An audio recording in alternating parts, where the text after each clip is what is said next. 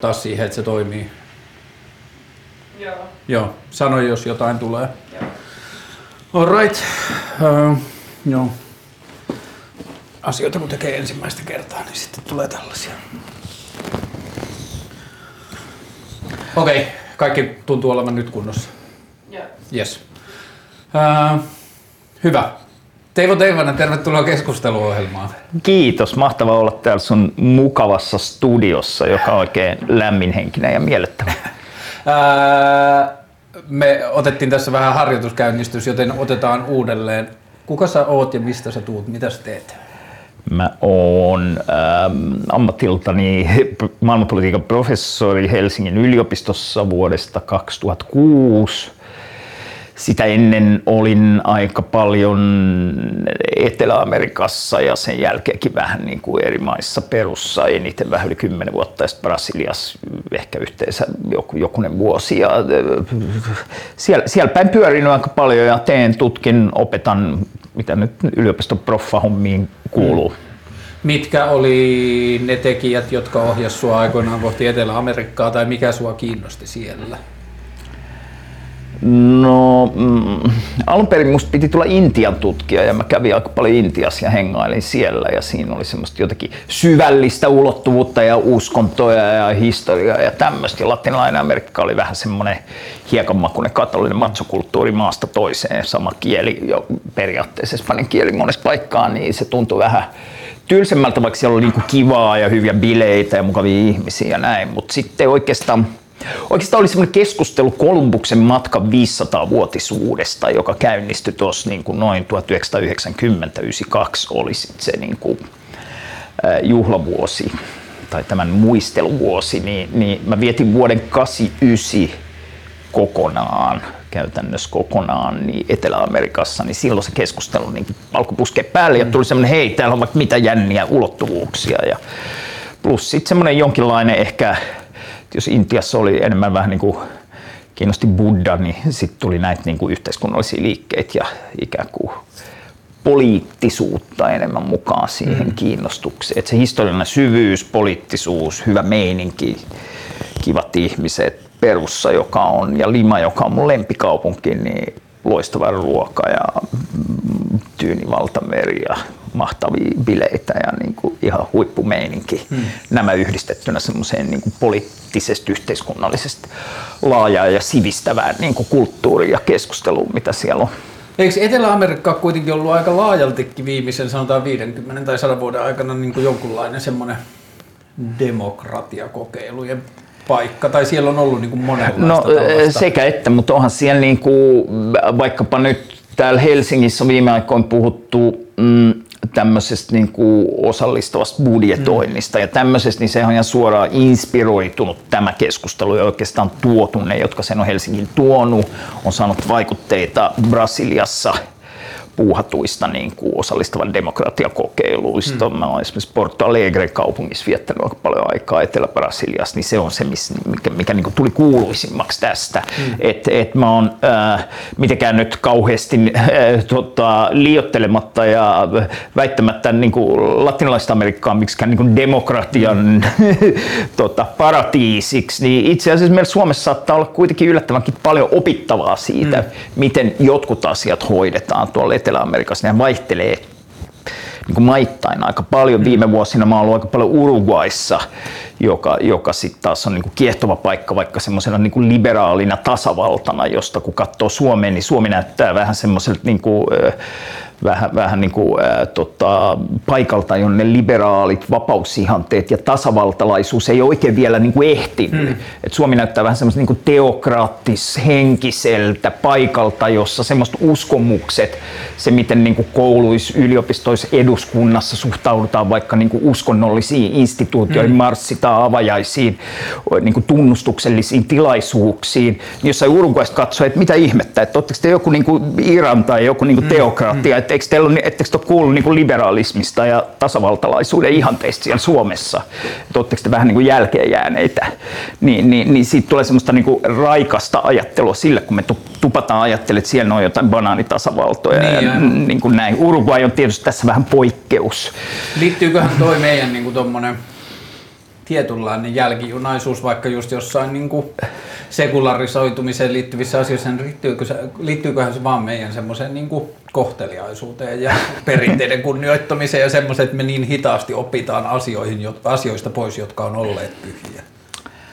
No voihan se olla näin. Jotkuthan näkee sen sitten semmoisena jopa niin kuin, vähän niin kuin, että suomalainen luottamus, luottamus luottamus suomalaisten asenteeseen rakentuu siinä, että pidetään kiinni perinteistä mm. eikä helposti lähetä niitä muuttamaan, vaikka että just kävin keskustelua yhden ilmavoimien tyypin kanssa ilmavoimien käyttämästä hakaristisymbolista mm. pari päivää sitten, niin nimenomaan korosti sitä, että ei, että kyllähän se on niin kuin suomalaisten semmoinen, että me, meitä pidetään luotettavana, että meillä on tämmöinen symboli ja muut sanoivat, että toi on vähän outo tai eikö tosta nyt tule vähän hassuja mielikuvia, mm. mutta me pidetään siitä kiinni ja se on niin kuin osoitus, että me ollaan suomalaisia ja me ei niin kuin tosta vaan lähdetä perinteitä mm. muuttamaan, niin voi olla, en mä, en mä tiedä, ei niin kuin, muualla Euroopassa kyllä hakaristisymbolit esimerkiksi poistettiin virallisista kuvastoista mm. aika paljon tuossa 40-luvulle tultaessa viimeistään. Niiden niin, tota, brändille kävi Su- Suomessa sitten niinku, tämän tyyppisiä niinku perinnejuttuja ehkä voi olla. En mä, en mä nyt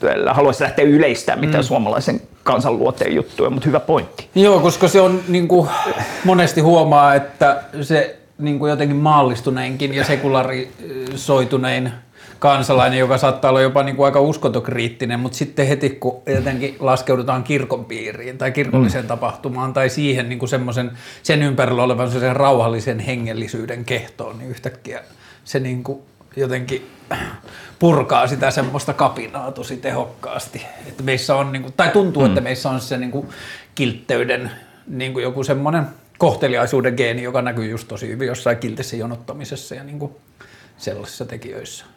No voihan se olla. Voi, mm. Voihan se sitten olla, että kyllä se nyt olisi epäkohteliasta Liisan mummia kohtaan, jos Liisaa ei laulatettaisi niin. niin uskonnollisilla virsillä koulun päättäjäisissä, Just vaikka näin. onhan sen perustuslain kannalta vähän ongelmallista, mutta emme halua olla epäkohteliaita Liisan mummille, niin.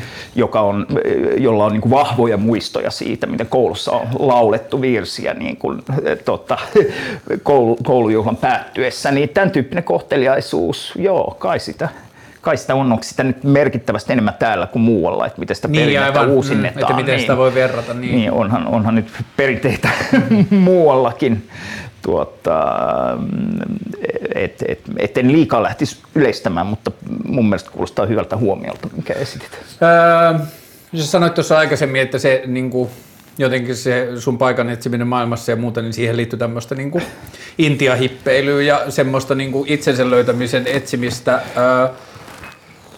Sitten kun sä ajauduit lähemmäksi maailmanpolitiikkaa ja jotenkin akateemisesti rupesit tutustumaan siihen, niin onko näiden viimeisten vuosikymmenien aikana, jota sä oot touhunut tällä alueella, niin onko sun jotenkin se semmoinen niin kuin yksinkertaistetaan nyt sinne hippeyteen, niin onko siellä hippeydessä tai hippeyden kautta tulevassa maailmankuvassa, niin onko se joutunut, onko se tullut vahvistetuksi tai onko se joutunut, niin kuin, joutunut niin kuin jotenkin naiviin ja lapselliseen valoon tai onko sun maailmankuva muuttunut radikaalisti sitä myötä, kun sä olet tehnyt työtäsi sen tutkijana?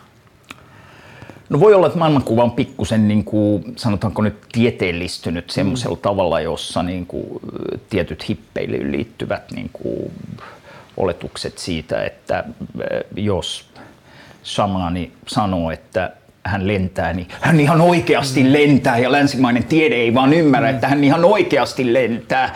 Niin kyllä mun nykyään on niin kuin enemmän tapana, no ei kuule lennä, että hän voi ajatella lentävänsä, mutta ei se oikeasti lennä. Ja ehkä niin kuin 30 vuotta sitten mä olisin saattanut olla taipuvaisempi olemaan hiljaa, että okei, että mm. ihan tasa-arvoinen näkökulmahan se on, että se niin kuin ihan oikeasti lentää. Niin, ja nyt mä oon niin kuin sillä että no ei vittu lennä. Sinänsä niin kuin kiistämättä oikeutusta sille, että joku ajattelee, että äh, tota, lentävänsä tai että joku toinen lentää ja näin, mutta ikään kuin, niin kuin kyllä se maailmankuvan tieteellistyminen on siinä mielessä ikävää, että sitten, sitten voi joskus tulla, niin kuin jos joutuu inttämään ihmisen kanssa, jonka sitten uskomukset kuulostaa mm. sillä niin kuin huuhalta ja hutulta, niin ehkä si, si, si, si, niin sitten niin kuin musta on kiinnostavaa niin kuin alkaa sitten kysellä, että miten sä nyt ajattelit näin ja seuraavaksi tosta ja miten se tulee ja vähän sillä niin kuin ehkä liian rationaalisesti, joka voi kuulostaa vähän kylmältä mm, sitten, mm, että mm, eikö, mm. eikö nyt halua niin kuin hippeyden niin kuin johonkin niin kuin hienoihin, vähän relativistisiin arvoihin nyt suhtautua kunnioituksella. Niin just. Ja Siinä sitten se kunnioitushomma taas. Ja myös se, että niin tota, joka on semmoinen, mä oon itse myös tanssahdellut tuossa niin hippeyden liukkaalla pinnalla ja sen raja-alueella, niin sitten toinen on niin kuin tietyllä tavalla semmoinen, mikä tulee joskus sitten semmoisesta, niin tämä hippeys on niin kuin hyvä karikatyyri siitä maailmankuvasta, mistä niin. me puhutaan, niin sieltä tulee myös jossain se kritiikki siitä, että eikö sun maailmankuvassa on niin kuin joustoa. Että se on niin Joo. jäykkä, että Joo. sä et suostu antamaan sun todellisuuskäsitykselle niin kuin joustoa Joo. laidoilta. Joo.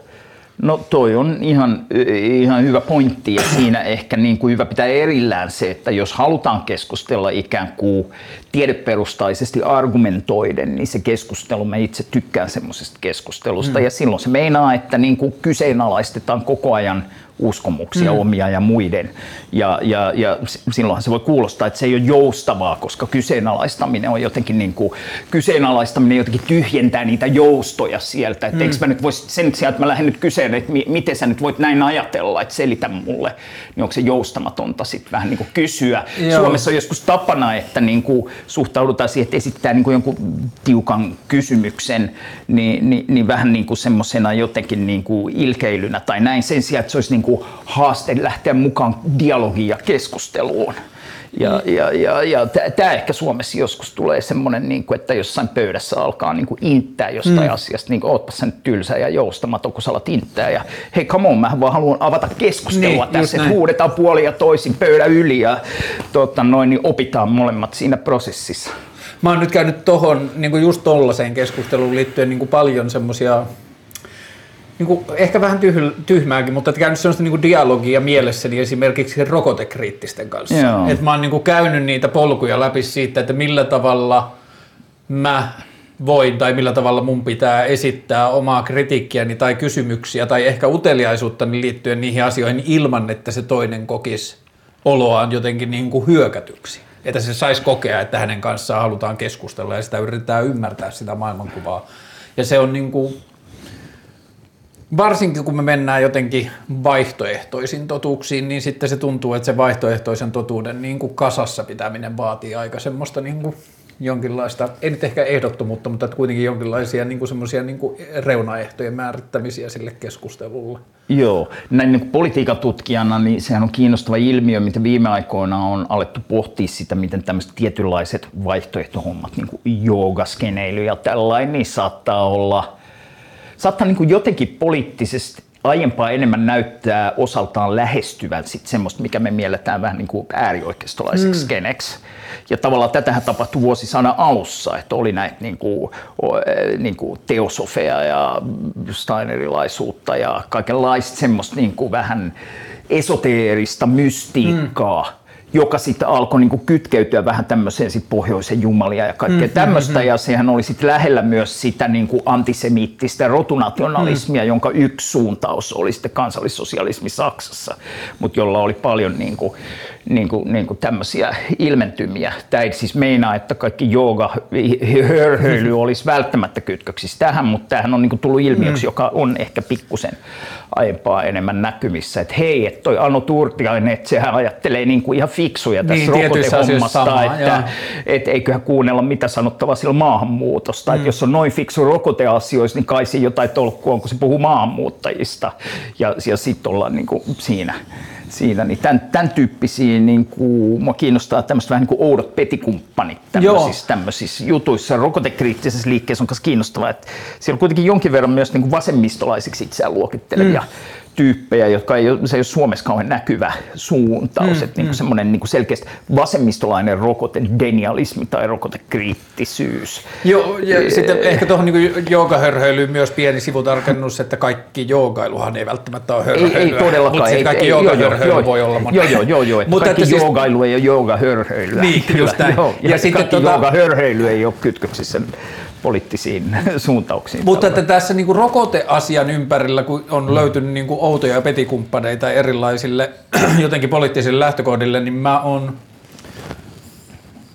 niin kuin testannut montaa erilaista niin kuin rokotekriittistä tai koronakriittistä tai yhteiskunnan toimintakriittistä, niin kuin semmoista niin kuin syvällä tavalla kriittisiä keskusteluääniä sitä kautta, että yrittänyt löytää niille jonkunlaista niin kuin yhdistävää tekijää. Ja Joo. se tuntuu olevan, että se lähtöajatus, vaikka sitten sanotaan jossain Ano Turtiaisen ro- rokotekriittisyydessä ja joogahörhöjen rokotekriittisyydessä, niin se yhdistävä tekijä tuntuu olevan se ajatus siitä, että, tää, että joku on nyt pielessä. Joo. Että jossain on joku salattu valta tai salattu voima tai salattu suunnitelma tai Mm. ei-julkinen kela jostakin asiasta, ja se taas tuntuu johtavan tosi monesti pienen rapsutuksen jälkeen antisemitismiin.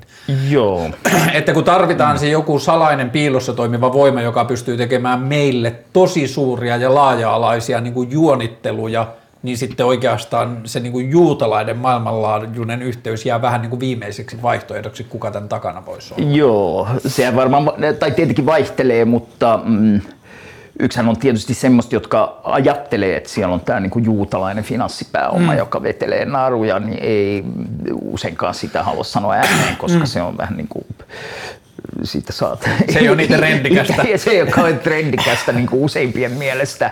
Ja, ja, ja sit siinä on niin kuin semmoista vihjailua, mutta eihän kaikki niin kuin, kyllä niin kuin salaliittoteorioihin ja tommosia, että rokotteet ja Bill Gates ja kaikki nämä on niin kuin jotenkin nyt tässä niin kuin jonkinlaisessa vähän salaliittotyyppisessä jutussa, niin eihän siihen välttämättä liity niin kuin juutalaisoletusta. Toki sitten jos tulee tämmöinen usein näkyvä keskustelussa maailmalla usein näkyvä nimi, niin kuin tämä sijoittaja Soros, mm. ja, ja jota esimerkiksi Unkarissa on niin kuin demonisoitu aika Joo. paljon, ja siinä on tämmöistä niin kuin juutalaistaustaa ja näin, niin siinä astutaan jo askel kohti mm. semmoista vähän perinteisempää antisemiittistä juttua, mutta et, eihän se antisemittisyys Suomessa niin kovin näkyvää. Joo, ei. Meillä on tuo yksi tavarakauppias, ole. joka on ollut aika niin kuin julkinen tuossa skenessä, mutta, muuten, mutta että se, niin kuin se antisemitismi tuntuu, että se on monesti semmoinen, niin kuin, että se on jossain kiven tai seinän takana vähän silleen kurkistelemassa silloin, kun lähdetään esittämään sitä maailmaa vaikka siitä, että rokotteen takana on taus niin kuin joku Joo. isompi globaali salaliitto, niin Joo. sitten jotenkin tuntuu välillä, että ihmiset ei edes uskalla mennä siinä teoriassaan tai siinä logiikassaan hirveän pitkälle, koska ne itsekin tajuaa, että he, hemmetti, että täältä saattaa löytyä juutalaisia toisesta päästä, että tämä on nyt niin kuin vaarallinen polku. Joo. No kyllä, semmoista näkyy eri puolilla maailmaa. Just kehuin tässä Uruguain tasavaltalaisuutta ja liberaalisuutta, niin sielläkin mä esimerkiksi seurannut, että mi, mi, millä eri tavoilla siellä on ihmisiä, jotka kritisoi suomalaisia metsäyhtiöitä, siis Mm. suomalaiset metsäfirmat, UPM ennen kaikkea ja Stora Enso myös on niin kuin Uruguain historian suurimmat sijoittajat. Mm. Että Suomi on Uruguay suurvalta. No sitten siellä on jengi, jotka puhuu niin kuin Onko suomalaiskolonialismista. Uruguay, Uruguay lähimpänä siirtomaavaltaa, mitä Suomella on ollut? No siellä puhutaan niin suomalaisesta kolonialismista, ei mm. mu, kyllä varmaan joku niin kuin Namibia tai mm. miehitetty Itä-Karjala 40-luvulla on ehkä ollut niin kuin lähempänä mm. sitä joidenkin mielestä Saamenmaa ja näin. Niin, Nämä on vähän hankalia. niin varmaan Saamenmaa on aika et- paljon, et- joo. et- et- tota, että sitten siellä on vaan kiinnostavaa siellä Uruguayssa, kun osa siitä jengistä, joka kritisoi niin suomalainen, on niin kuin, että UPM, kolonialismia, niin sitten saattaa korostaa, että se on kolonialismi samalla tavalla kuin transoikeudet, huumeiden liberalisointi ja feminismi on, on niin kuin kolonialismia, että me suojataan niin kuin kansakuntaa niin kuin UPM, feminismiltä, homojen oikeuksilta, transoikeuksilta ja itse asiassa sitten tulee semmoinen kaikilta niiltä asioilta, joita Soros ja sen säätiöt rahoittaa. Ah, niin just aivan. Ja sitten on niinku ihan, wow, mahtavaa. Tosi siellä on sellainen spessutilanne, kun siellä oli vasemmistohallitus, joka, joka niinku, äh, promotoi hyvin voimakkaasti suomalaisia investointeja, niin sitten se niinku kritiikki suomalaisia investointeja ja suomalaiskolonialismia vastaan jäi vähän niinku oikeistolle. Ja Niin, sieltä aivan. taas sit se lähtee vähän niinku tommoselle Niin, sieltä löytyy kaikkea usein. muutakin siihen. Joo. Mutta toi on super mielenkiintoinen, että minkälaisia ihmiset joutuu välillä niputtamaan tai katsomaan ohi silloin, jos on vähän niin kuin yhteinen vihollinen. Joo, että kyllä. Nyt mä näin taas jotain ö, suomalaista koronadenialismia, jossa se oli mennyt niin pitkälle, että se oli hienosti laskenut jotenkin koronasanan numerologisia arvoja ja kirjainten määrää ja käyttänyt oikealla tavalla kertolaskuja ja muuta ja saanut siitä 666 No. ja vienyt sen pedomerkkiin. Ja sitten se voi olla yhtäkkiä haastavaa jollekin, joka on, ollaan oltu niin kuin yhtä mieltä siitä, että tässä koronarokotteessa on jotakin mätää. Joo. Ja sitten yhdelle se on juutalaiset, ja yhdelle se on lääkeyhtiöt ja yhdelle se on saatana. Joo, niin kyllä. sitten missä vaiheessa se keskustelu lopetetaan, kun se kuitenkin vihan kohde on yhteinen. Joo, no noihan ihan perinteisiä artikulaatioita niin kuin liikkeiden välillä, että hmm. toimijoiden välillä, että tuota, löydetäänkö. Ihan sama joskus aikoina tutkin Ecuadorissa vaikka sitä, että ihmiset vastustaa, minkä takia, erila, minkä takia vaikka intiaaniliike ja sitten niin kuin tämmöinen seksuaalisen monimuotoisuuden liike, miten ne vastusti vaikka jotain niin kuin, terveydenhuollon yksityistämistä. Mm. Ja sitten vaikka niillä on hyvin erilaiset näkemykset vaikka siitä, että mikä on niin kuin ideaali perhemalli ja tämmöistä niin kuin tavallaan intiaaniskenessä, mm. ehkä semmoinen vähän perinteisempi meininki ja sitten tietysti jossain homo, lesbo, trans skenessä niin kuin aika toisenlainen. Mutta silti, niin kuin, että yhdet vastustaa niin kuin yksityistämistä sen takia, että tietyn tyyppisiä terveyspalveluita ei tuu niin kuin tietylle skenelle tai jotain. Mm. Ja toiset sitten, niin kuin, että Intianin kyliin ei riitä lääkäreitä ja on niin kuin vähän se sama vastustus ja mennään niin kuin samannäköisten lippujen alla sateenkaariliput mm. itse asiassa molemmilla niin kuin vastustamaan jotain, vaikka ei olla samaa mieltä, niin ton tyyppiset niin kuin liikkeiden, se miten liikkeet löytää toisensa ja pystyy toimimaan yhdessä jonkun asian muuttamiseksi, oli se sitten vaikka koronarokotteiden vastustaminen tai terveydenhuollon yksityistämisen vastustaminen, niin, niin ne on kauhean kiehtovia ja se, että siinä ei tarvi olla niin kuin samaa mieltä kaikista. Joo, suosikkini viime vuosilta Suomessa on se, että kun parin viikon sisään, mikähän vuosi se on ollut, se on ollut 16, 17, 18 joskus silloin, niin parin vuoden sisään oli nämä rajat kiinni mielenosoitukset ja sitten oli hallituksen vastaiset mielenosoitukset ja niissä tuntui, että niissä meni iloisesti niin kuin porukat sekaisin, että sekä niin kuin osa perussuomalaisista että osa vasemmistosta vihas hallitusta Joo. samoista syistä, Mut, ja, mutta sitten ne oli niin kuin samalla kansalaistorilla ollut muutama viikko aikaisemmin eri puolilla aitaa huutamassa toisilleen sitten liittyen niin kuin maahanmuuttokysymyksiin. Ää, Kyllä tämä maailma on sillä ideologisesti äh, vähän monimuotoisempi kuin ennen, kuin se, just vaikka tämä ikään kuin globalisaatiokritiikki, joka 20 vuotta sitten, kun puhuttiin globalisaatiokritiikistä, mm. niin se oli sitä, että hipit ja vasurit vastustaa kansainvälistä valuuttarahastoa mm. ja kansainvälisiä liikeyrityksiä, ja se on se globalisaatio. Mm. Nyt kun se globalisaatio onkin niin kuin rokotteet ja juutalainen salaliitto ja niin kuin feminismi ja niin kuin tämmöisiä, niin se on, se on tavallaan se niin kuin globalisaatiokritiikki on oikeistolaistunut niin kuin Niin, monella ja- tavalla, tai tullut semmoinen niin kuin oikeistonationalistinen viva niin, siihen niin että enemmän. globalismin kritiikki onkin sitten yhtäkkiä nationalistinen projekti.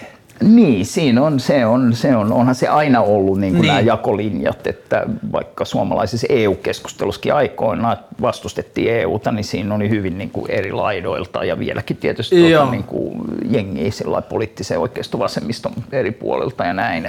Mutta silloin 20-25 vuotta sitten, kun no-logo tuli ja oli paljon sitä niin kuin, Niin, niin, no niin kuin nuorten hi- hipahtavien ihmisten globalismin kritiikkiä, Joo. niin sitten siinä taas se nationalismi jäi jonnekin rivien väliin tai piiloon, tai sitä ajateltu, että se liittyy siihen.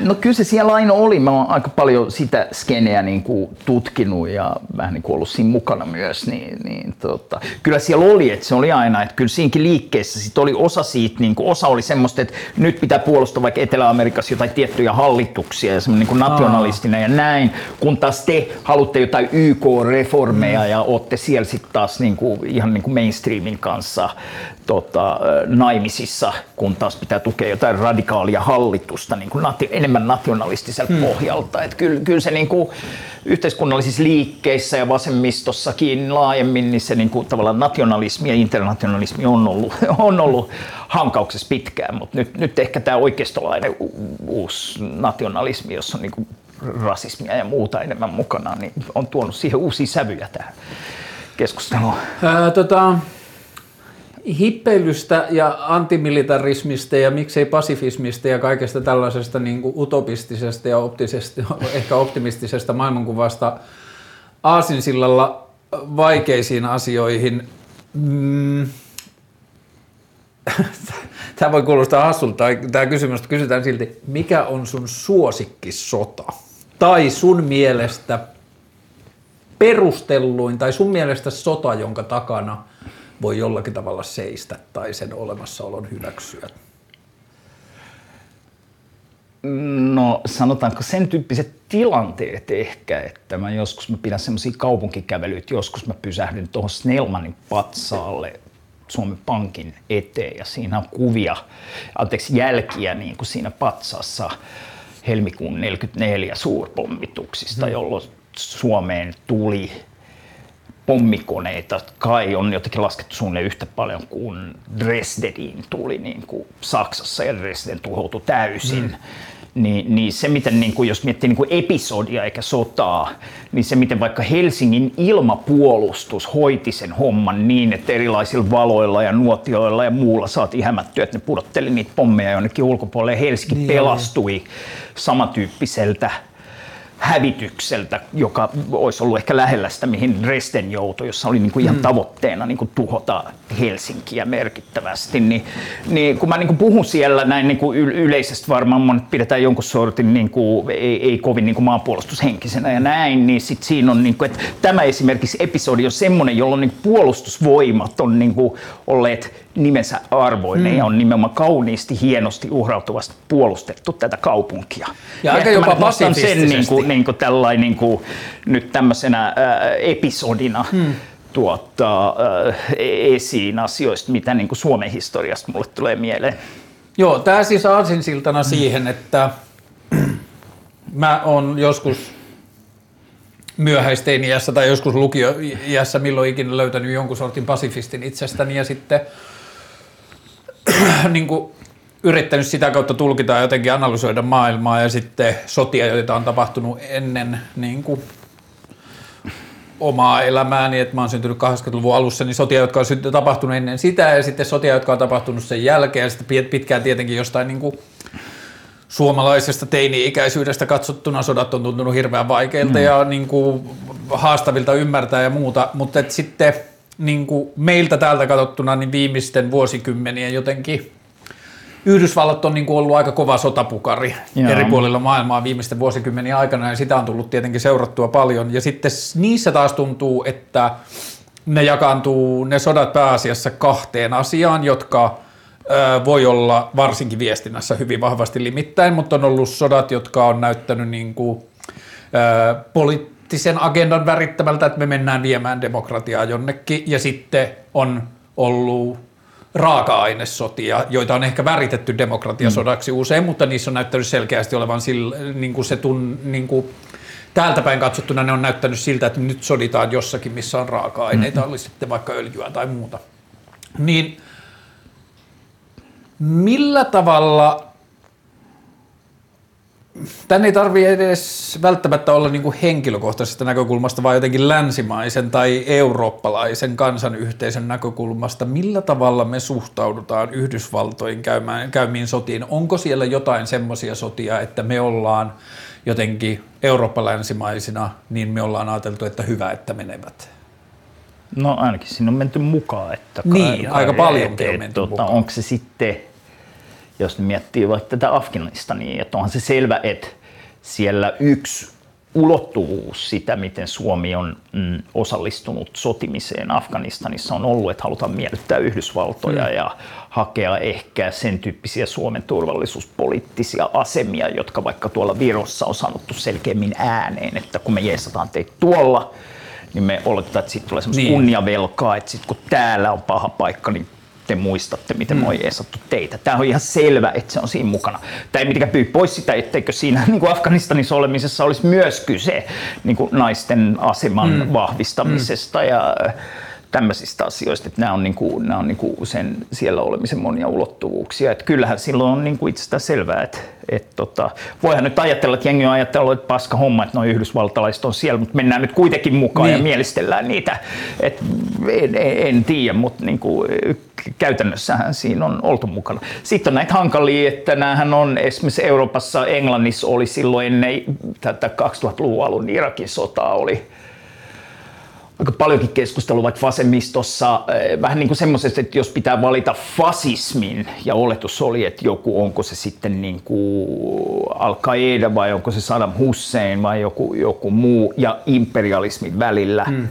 Niin, niin, niin hyväksytään imperialismi, jotta saadaan fasismi mm. tuhottua. Mm. Tämmöinen niin kuin vahvistuu esimerkiksi osassa vasemmistoa tota, aika paljon ja siinä oli sitten niin Tony Blairin luotsaama brittien sitten ulkopolitiikka ja aika mm. vahva peesaaminen Yhdysvaltojen kanssa, johon sitten muut eurooppalaiset maat lähti vähän vähemmän hanakasti mukaan, mm. mutta osa, osa sitten kuitenkin, niin näähän on ihan aitoja dilemmoja, että onko se, onko se niin kuin, voidaanko maailmaa vapauttaa ja pelastaa niin kuin tekemällä sotilaalle. Puhutaan niin kuin humanitaarisista interventioista, mm. joka on käsite, joka syntyi tässä aika viime vuosikymmeninä, että miksei, olisiko pitänyt mennä Ruandaan, olisiko länsimaiden pitänyt mennä Ruandaan aseellisesti pysäyttämään mm. aivan valtava kansanmurha vai olisiko se ollut jotenkin tuomittavaa imperialismia ja kolonialismia? Nämä on hankalia dilemmoja. Niin, ja miten sitten niissä äh, lähteissä, joissa puolustetaan vaikka Afganistanin toimia, niin millä, millä verukkeilla tietyllä tavalla se Ruanda on ollut sitten erilainen? Tiedetäänkö me Suomesta tai Suomen osallisuudesta esimerkiksi Afganistanin sodassa, niin tiedetäänkö me esimerkiksi, että onko suomalaiset sotilaat tappaneet ihmisiä Afganistanissa viimeisen 15 vuoden aikana? Uh, mm, siitä ei ole kauheasti puhuttu. Mulla on aika vahva oletus, että on, mutta mä en, hmm. mä en siis tiedä. Siellähän on kuollut pari suomalaista. Että niin. tietysti se nyt olisi vähän mm, hassua. Että, niin se olisi tilastollisesti et, hassua. Et, et, jos... niin kuin se olisi niin, kuin niin päin, että ei ikään kuin osata ampua, mutta tullaan ammutuiksi. Niin. Tota, uh, mutta en, en tiedä. Olen kuullut jostain siis itse asiassa, no nämä nyt vähän tämmöisiä, niin kuin, sanotaanko, että liikkuu semmoisia tarinoita, mäkin kuulun mielestäni uskottavasta lähteestä, mutta ei tämmöisiä niin kuin, voiko, voiko tätä niin kuin vahvistaa, että jossain, jossain on tuolla vaikka niin kuin Irakin kurdialueella tuota, jos mäkin olen joskus ollut, niin, niin että siellä olisi sitten ollut, niin kuin, sit, kun näitä, että onko suomalaiset niin kuin ikään kuin neuvonantajina, kouluttajina ja missä määrin osallistuu? Mm osallistuu sitten niin kuin aseelliseen toimintaan ja huhutaan semmoisia, että on jossain niin kuin jotain niin kuin, tiedätkö, listoja, jos on maan lippu ja sitten aina kun tulee kaato, niin, niin siellä on niin kuin, tukkimiehen, kirjanpitoa. tukkimiehen kirjanpitoa, niin olen kuullut tarinoita, että jossain on myös niin kuin, sitten niin kuin Suomen lippuja ja, ja, ja siihen niin kuin saattaa ilmestyä niitä tukkimiehen kirjanpidon juttuja, mutta pitääkö nämä niin kuin tämän tyyppiset tarinat paikkansa, niitä ei ainakaan puolustusvoimien taholta missään nimessä niin kuin vahvisteta mm. ja, ja niistähän ollaan aika hiljaa niin kuin sillä että, että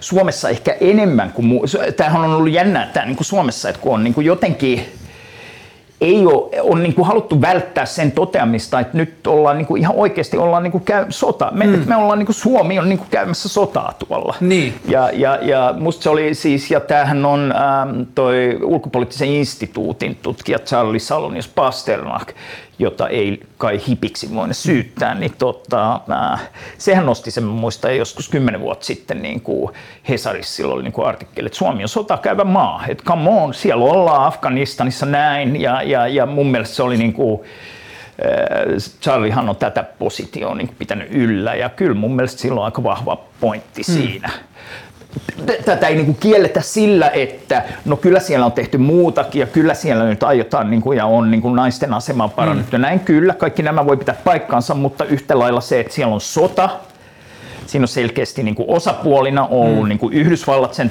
hallitus ja Taliban. Ja sitten Yhdysvalloilla on liittolaisia.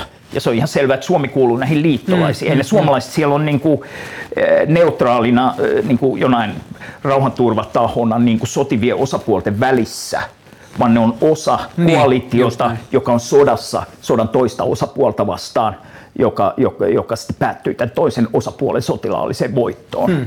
Niin, niin, niin eihän, eihän siitä niin kuin sinänsä ole mitään epäselvyyttä. Sitten se on semmoista vähän hämärää, että no ei ole virallisia sodanjulistuksia hmm. ja näin, niin niin, niin, niin tota, eihän se semmoista niin kauhean perinteistä sodankäyntiä ole. Mutta mut, niin ehkä se näkyy siinä kanssa, että mitä nyt kun on näistä, että otetaanko nyt sit vastuuta tyypeistä, jotka on vaikka näitä henkivartijoita mm, niin, ja suojellut suomalaisia, niin kyllä se vähän niin kuin se, että on niin kuin kieltäydytty hyväksymästä, että me ollaan käymässä sotaa, meihin suhtaudutaan sotivana osapuolena. Totta kai Talibanin näkökulmassa Suomi on osa mm, mm, mm. sotaa käyvää koalitiota, eli vihollisia, mm. jolloin ne niin kuin vartijat voi näyttäytyä jollekin Talibanille vähän niin kuin kislinkeinä. Mm, että mm. ne on niin kuin miehittäjä armeijan kätyreitä, Mm, jotka näin. palvelee miehittäjäarmeijaa, jossa Suomi on mukana, niin silloin niin kohdistuu tietysti valtava niin kuin riski. Ja nyt koska Suomi vähän niin kuin kieltäytyy hyväksymästä, että me ollaan ollut tämmöisessä sodassa osapuolena, niin musta se ehkä vähän auttaa ymmärtämään sitä, että, että sitten ei niin kuin haluta ottaa vasta. Olisiko sitten niin, jos olisi hyväksytty, että ollaan sodassa, niin sitten hyväksytään, että okei, sitten jeesataan nämä meitä sodassa niin. auttaneet, esimerkiksi nämä vartijat niin kuin tänne, koska ne on ollut sodassa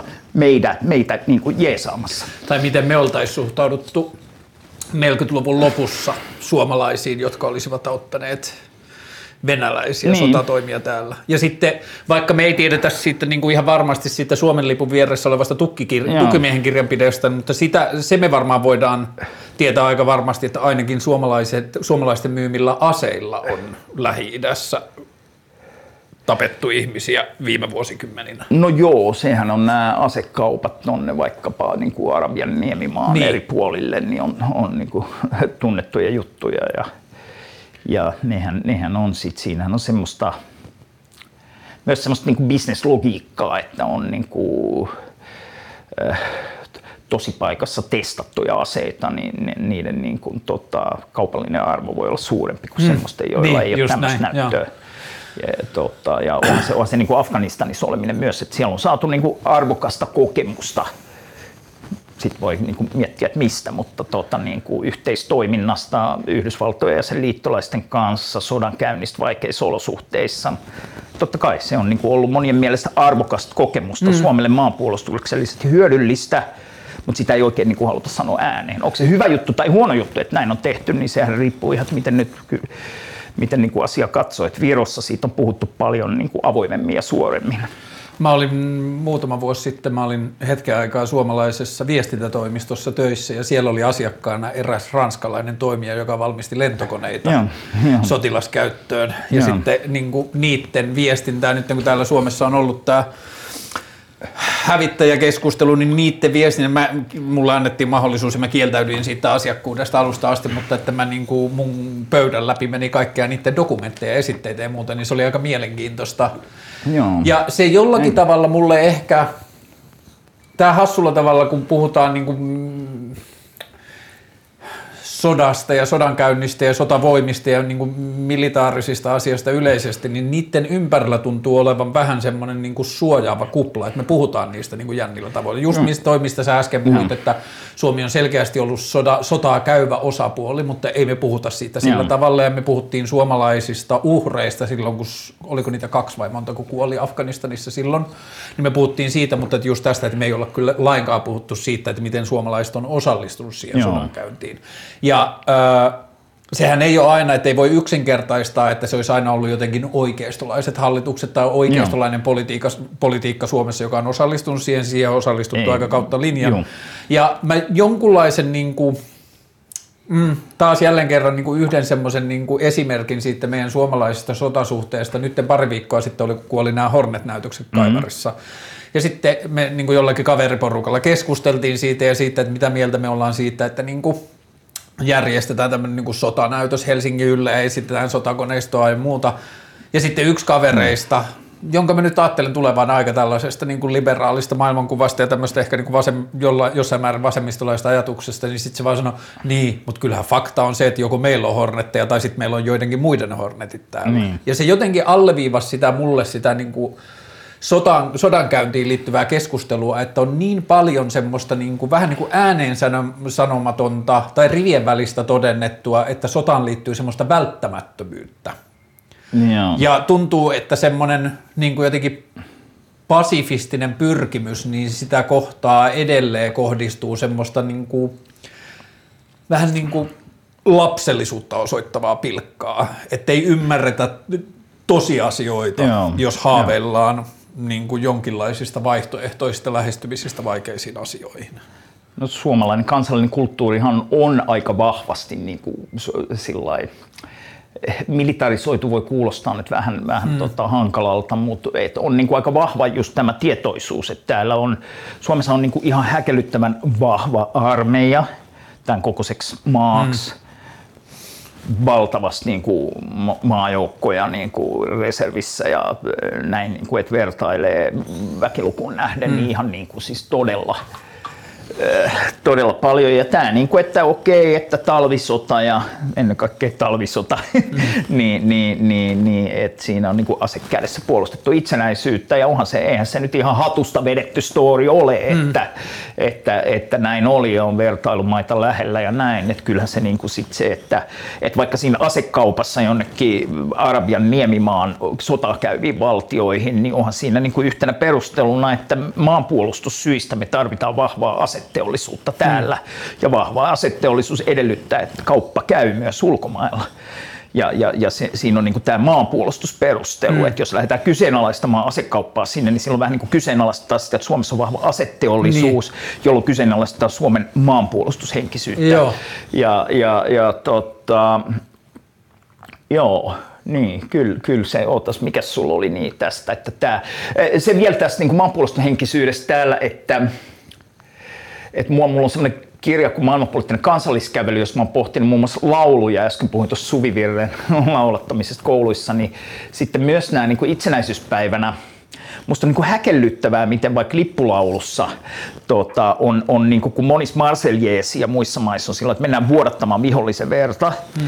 niin sitten lippulaulussa, jota lapsilla laulatetaan kouluissa, on niin kuin, että on, on niin kuin halumme korkehin on nimenomaan vuodattaa omaa verta, mm. kulkea isiemme niin kuin polkuja ja, ja et ei, ei niinkään se, että mennään tappamaan vihollinen, vaan se, että niin kuin itse kuollaan. Niin, joo, että itse sinun puolestasi elää ja, ja kuolla. kuolla. Niin, Joo. niin se on totta, mikä nyt konkretisoituu ehkä näille äh, Afganistanin vartioille, niin. että niiden työtodistukseen olisi voinut laittaa, että kiitämme halusta elää ja kuolla Suomen suojelemiseksi. Suomen lipun puolesta. Suomen lipun puolesta. Niin, mm, mä en ole ihan varma niistä syistä. että mulla on siis fiilis, että se on vahvempi Suomessa kuin jossain muualla.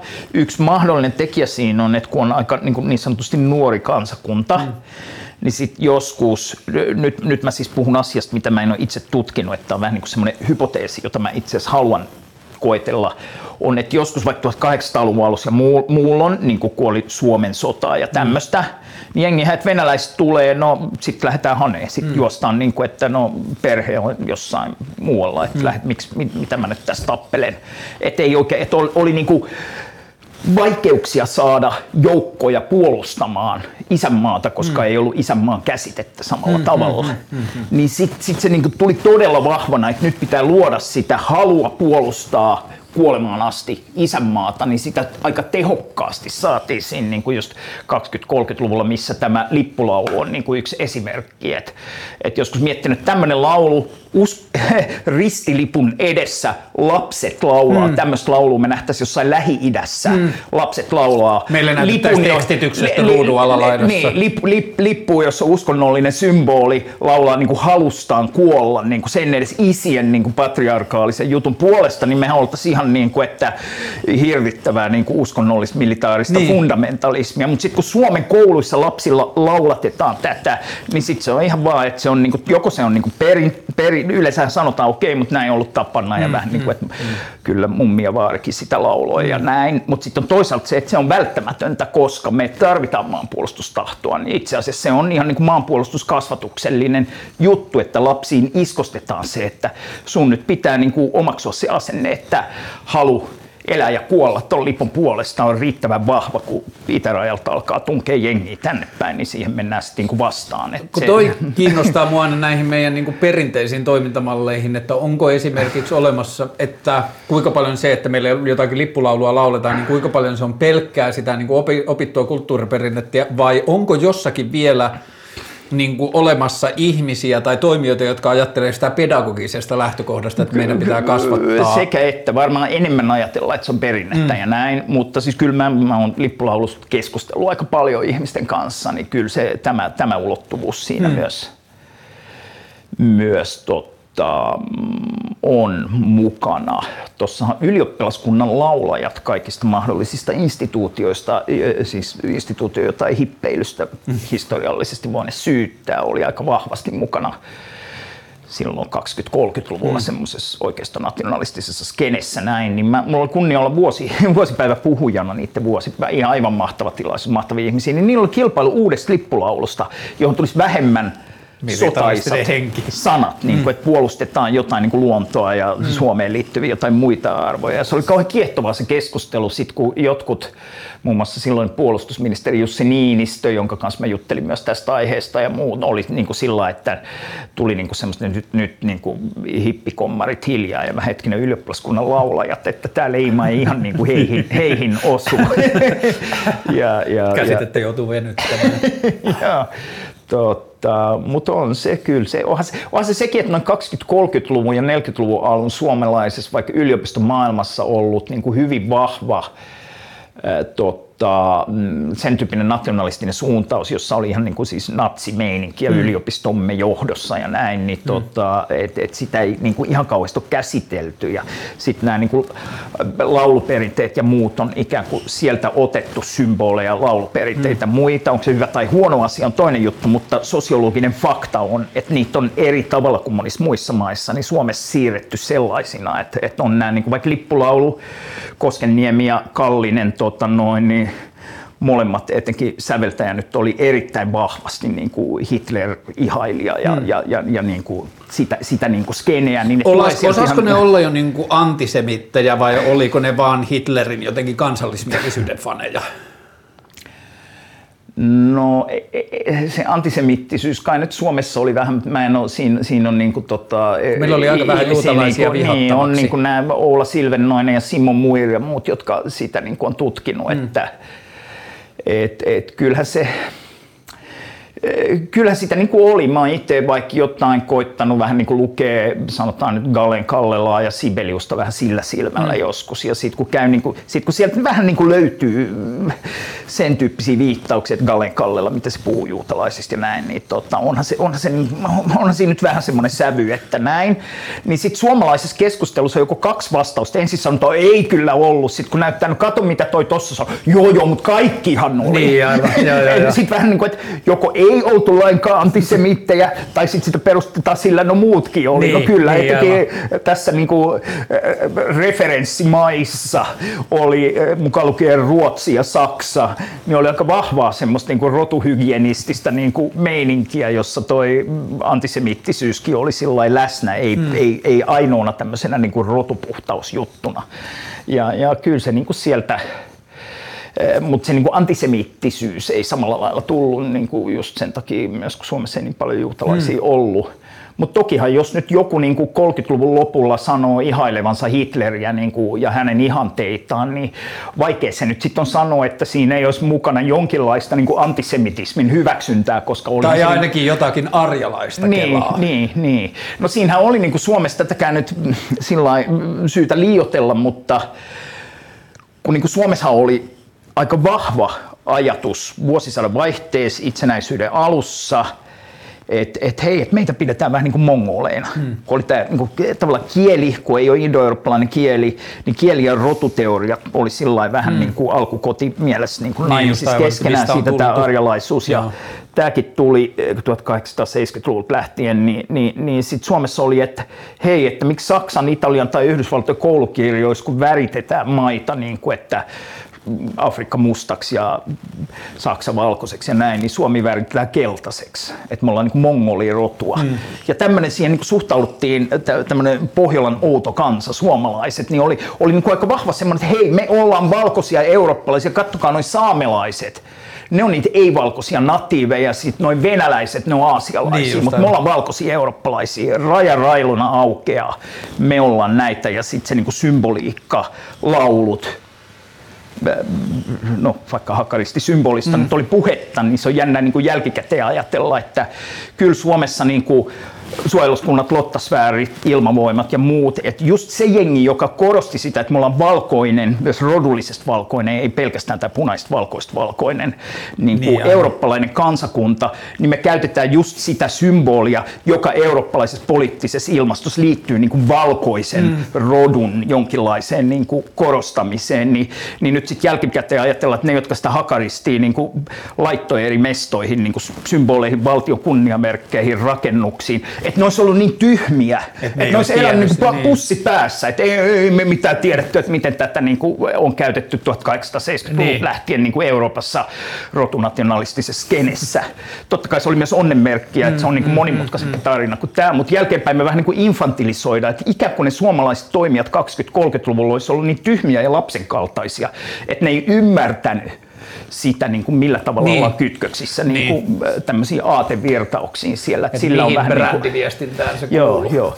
Tästä mitä mä sanoin, ei tietenkään seuraa, että pitäisi ajatella, että kaikki oli natseja tai jotain. Mm. Eihän ne nyt niin kuin semmoinen varsinainen kansallissosialismi oli Suomessa aika pieni, hmm. pieni skene hyvin, niin kuin, et ei ollut eduskunnassa Joo, ja sittenhän se niin kuin 30-luvun loppupuolella ja 40-luvun alussa sitten pahamaineisestihan se natsismi rupesi varsinaisesti vasta kunnolla määrittymään, mistä siinä on kysymys, että, että vaikka agendat oli aika selkeät, niin se oli silti vain poliittista puhetta tiettyyn pisteeseen No saakka. joo, olihan ne, ne on nimenomaan siis sitä tuhoamisleirien niin kuin mm. todellisuus tuli sitten Niin, tietysti. et sitten kun se tietysti konkretisoituu silloin, aivan mut- uudella Mutta että olihan se niin kuin aivan selvää, minkälaista, että et, niin kuin semmoista niin kuin järjestelmällistä väkivaltaista vaikkapa juutalaisten ja romanien ja mm. poliittisten vastustajien vainoa oli laajasti, että eihän se nyt mikään niin kuin, tuotta noin, niin sillä asia, mistä Suomessa ei olisi tiedetty. Mm.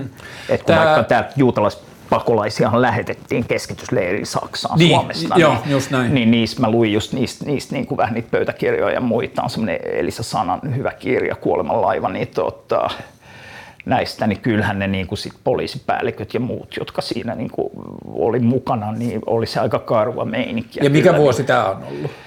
Me puhutaan siitä niin kuin 40-luvun Ihan alusta. Joo. Ootas nyt. Se oli siis koko 40-luvullahan oli, oli tätä keskustelua. Oliko se, muistaakseni oikein, että oliko Himmler joskus Suomeen niin kuin nimenomaan vaatimaan, että niitä pitäisi lähettää Niin. lisää juutalaisia, mutta sehän todettakoon, että Suomesta ei kai lähetetty juutalaisia Suomen kansalaisia Saksaan, että Mm. lähetettiin pakolaisena Suomeen tulleita juutalaisia. Ja, ja, ja, Niin kuin vähän, että nämä kuuluu teille, että nämä on Niin, eksynyt vä- tänne meille. Vähän niin kuin, mm. niin kuin sillä. Tämä on vähän sivujuonteena, mutta mä sanon tämän kahdesta syystä, että osittain tämä liittyy näihin keskusteluihin, mutta myös siksi, että tämä liittyy tähän mun keskusteluohjelmaan ja mun historiaan on se, että mä tuun lestadiolaisesta perheestä ja lestadiolaisesta kulttuurista ja ihan pari viikkoa sitten yksi mun kaveri laittoi mulle viestin siitä, että kuinka tietoinen sä oot siitä, kuinka paljon lestadiolaisuus on kitkenyt ja putsannut saamelaisuuteen liittyvää kulttuuria ja uskomusta ja maailmankuvaa silloin 1900-luvun alussa, kun Lars Levi meni sinne ja niin kuin aloitti tätä niin kuin raittiusliikettä ja uskonpuhdistusta. Mm. Ja ehkä mä sanon tämän enemmän ääneen siksi, että mä kuulin, että tästä on kuulemma jotakin tutkijoita, jotka on tutkinut sitä niin kuin lestadiolaisten tai alkulestadiolaisuuden roolia siinä niin kuin saamelaisuuden paikan löytymisessä tai sen poistamisessa siellä Pohjois-Suomessa, niin mun pitää muistaa palata tähän ja niin kuin ruveta tutkimaan tuolta yliopistomaailmasta, että ketä siellä sitten on, jotka on tätä penkoneet. Joo, nythän on myös käynnistymässä nyt mitä ilmeisimmin lopulta niin saamelaisasioita käsittelevä totuus- ja sovintoprosessi, mm. eli tämmöinen niin sanottu totuuskomissio, jota on monta vuotta puhuttu ja valmisteltu. Mm. Niin mä en tiedä, mitä kaikkia asioita siellä tulee. Siellä tulee äh, tässä Niin ehkä kun siellä on lestadiolaisuus niin. välilehti. Niin, ehkä, en tiedä. Voisi olla ihan hyvä. Siinähän mm. on ilmeisesti joitakin kirkollisia toimijoita mukana siinä prosessissa mm. ja näin. Että tota, mitä Joo, ja kyllähän kirkko ja lestadiolaisuus ystävystyivät aika nopeasti Joo. sitten, ja niillä on ollut niin kuin hyvät välit sieltä asti, ja sitten se lestadiolaisuus oli kuitenkin niin sillä tavalla kiihkouskovaista silloin alussa, että se on voinut niin kuin saamelaiset ja niiden pakanalliset uskomukset näyttäytyä aika vihollismielisenä silloin. Joo. Tota, tästä niin sodan tematiikasta ja sodan tarpeellisuudesta, sodan perusteluista ja kaikista tästä, niin tämä on vähän semmoinen, niin kuin, tai mä huomasin itse havahtuvani siihen, mä oon ollut silloin, onko se nyt ollut 2002 vai 2003 se jättimielenosoitus Irakin sotaa vastaan, jossa oli Helsingissä kymmeniä, jollei 100 000 ihmistä. Maailman historian suurin samanaikainen mielenosoitus niin kuin kaduilla globaalisti. Joo. Ja niin kuin pelkästään Helsingissä meillä oli niin kuin kymmeniä tuhansia, jos ei sata tuhatta, ja sitten oli kaiken maailman Lontoon mielenosoitukset, keski, kaikki nämä. Niin nyt kun tämä Afganistanin tilanne rupesi taas purkautua, eihän se varmaan nyt vielä mihinkään purkaudu, mutta se rupesi elämään uudella tavalla tässä viime viikkoina ja sitten Taleban rupesi valtaamaan alueita ja muita, niin mulle sisältä vaan niin kuin nousi semmoinen kysymys, että, hmm, että ihmisenä, joka oli silloin Irakin sodan vastaisessa mielenosoituksessa mukana, niin mitä mieltä mä olen siitä Yhdysvaltain osallisuudesta sinne Afganistaniin ja sinne alkuperäisestä menemisestä ja muuta. Ja se, että millä tavalla me niin kuin jotenkin rauhaa rakastavat länsimaalaiset voidaan suhtautua siihen ajatukseen siitä, että me nähdään, että jossain lähi joku valtio, joka on jonkun niin kuin yksinkertaista ja kärjistetään asioita, mutta uskonnollisen fundamentalismin hallussa, millä tavalla me voidaan suhtautua tai millä tavalla me halutaan suhtautua sinne niin kuin suuntautuviin vapautu, vapautusprojekteihin? Niin, hank, hank, hankalia kysymyksiä. Joku voisi ajatella, että se niin kuin että se niin kuin Afganistanin meneminen, se, että Yhdysvallat hyökkäsi Afganistaniin, niin tietysti mielessä siinä, että koska nyt mitä ilmeisimmin Bin Laden oleskeli Afganistanissa ja sitten sieltä meni Pakistaniin, tota, niin, niin, niin, niin, siinä oli joku niin semmoinen looginen perustelu mm. niin kuin siinä mielessä, että noin kun taas niin kuin Irakin suuntaan ei ollut mitään, vaan pikemminkin niin Jenkeissä semmoinen, että, niin kuin, että, että kun eihän sillä niin kuin ollut Saddamin hallinnolla kai nyt kauheasti tekemistä mm. sen niin kuin vaikka äh, World Trade Centerin iskujen kanssa, vaikka Yhdysvalloissa ilmeisesti väestöstä merkittävä osa jotenkin ajatteli, että nyt mennään kostamaan Saddamille tämä juttu. Niin. Mutta että se niin kuin kostohomma, niin ehkä sinne niin kuin Afganistanin suuntaan jotenkin niin kuin saattoi olla niin kuin kansala- jotenkin asioista jotain tietäville kansalaisille astetta perustelumpaa. Mm. Ja myös, koska sitten niin Talibanit ja näin, niin kuin siellä, siellä oli niin tämmöistä toisin kuin Saddam Husseinin sekulaari, vaikka hyvin autoritaarinen, mutta sekulaari niin. Niin hallinto. Niin niin ja sitten sinne niin kuin Irakin menemisessä oli sitten nämä väitteet joukkotuhoaseista ja kaikki tämä. Silloin kun Afganistanin niin, lähdettiin... selkeitä valehtelua, niin, kun just taas näin. Afganistanissa ehkä niin kuin tavallaan riitti, että hei, siellä on niin kuin Bin Laden ja Al-Qaedan Kumpaa sinne lähdettiin kaatamaan? Tai lähdettiinkö sinne enemmän niin kuin Bin Ladenin perässä vai Talebania kaatamaan? No en, mä, mä en nyt tuohon tota noin, niin taas mennään niin asiaan, josta muut tietää enemmän, niin. että haluan nyt lähteä esittää oman asiantuntemukseni hiukan ulkopuolelle meneviä, mm. että mä en ole silloin Afganistanin sodan tai konfliktin mikään superasiantuntija. Et molemmathan siinä on ollut eri tavoin mukana, ja, mutta kyllä se, niinku, se niinku Bin Laden hahmo Yhdysvalloissa oli aika vahva, legitimoiva hmm. juttu siinä, mikä, mikä sitten niin. niinku jossain muissa interventioissa on puuttunut. Eletäänkö me nyt erilaisessa maailmassa kuin 20 vuotta sitten? Olisiko Yhdysvaltain vaikeampaa perustella tänä päivänä jotain sotaretkiä kuin vuosituhannen alussa?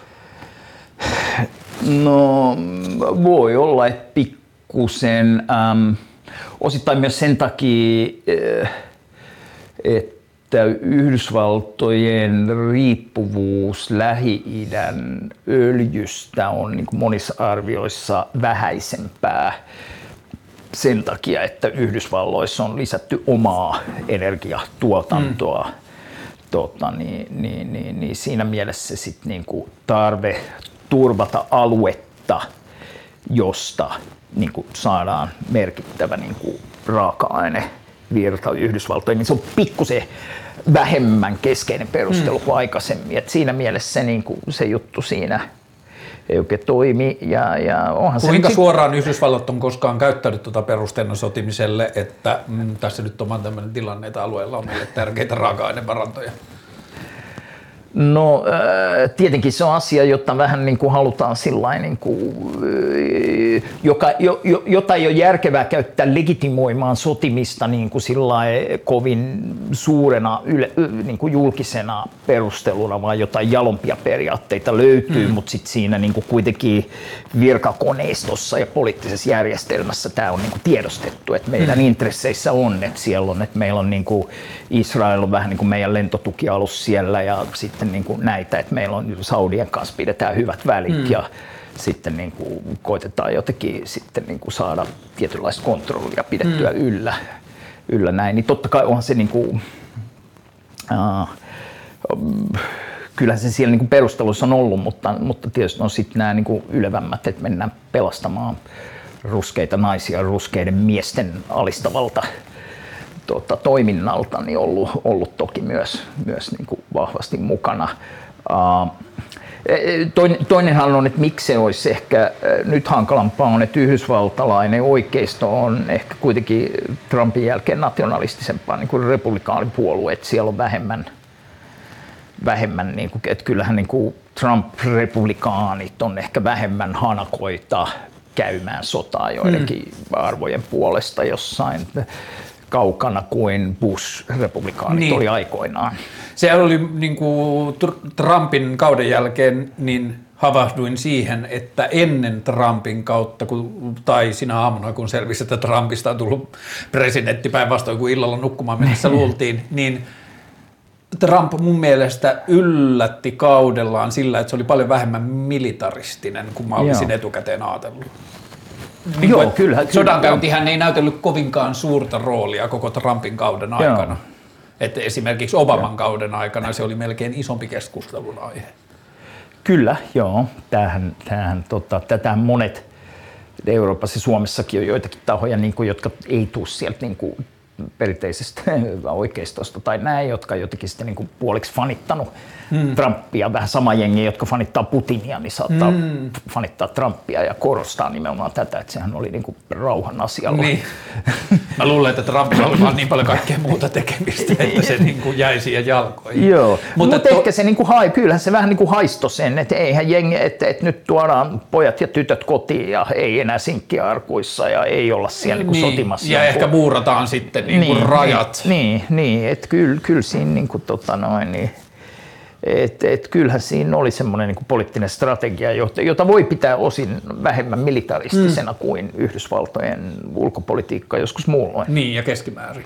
Mutta sitten tuossa niin ruskeiden naisten pelastamisprojektissa, niin siinähän on nähtävissä sitten selkeä valikointia just esimerkiksi Afganistan versus vaikka Saudi-Arabia. Saudi, että se niin kuin, Yhdysvaltain kiinnostus niihin maihin on ollut niin erilainen, että Saudien mm. kanssa on ollut paljon muuta touhua ja sitten Afganistan esitettiin ja näyttäytyi jona vaan semmoisena niin kuin vihollismielisenä kivikylänä, jota mennään sitten niin kuin sotatoimin pelastamaan.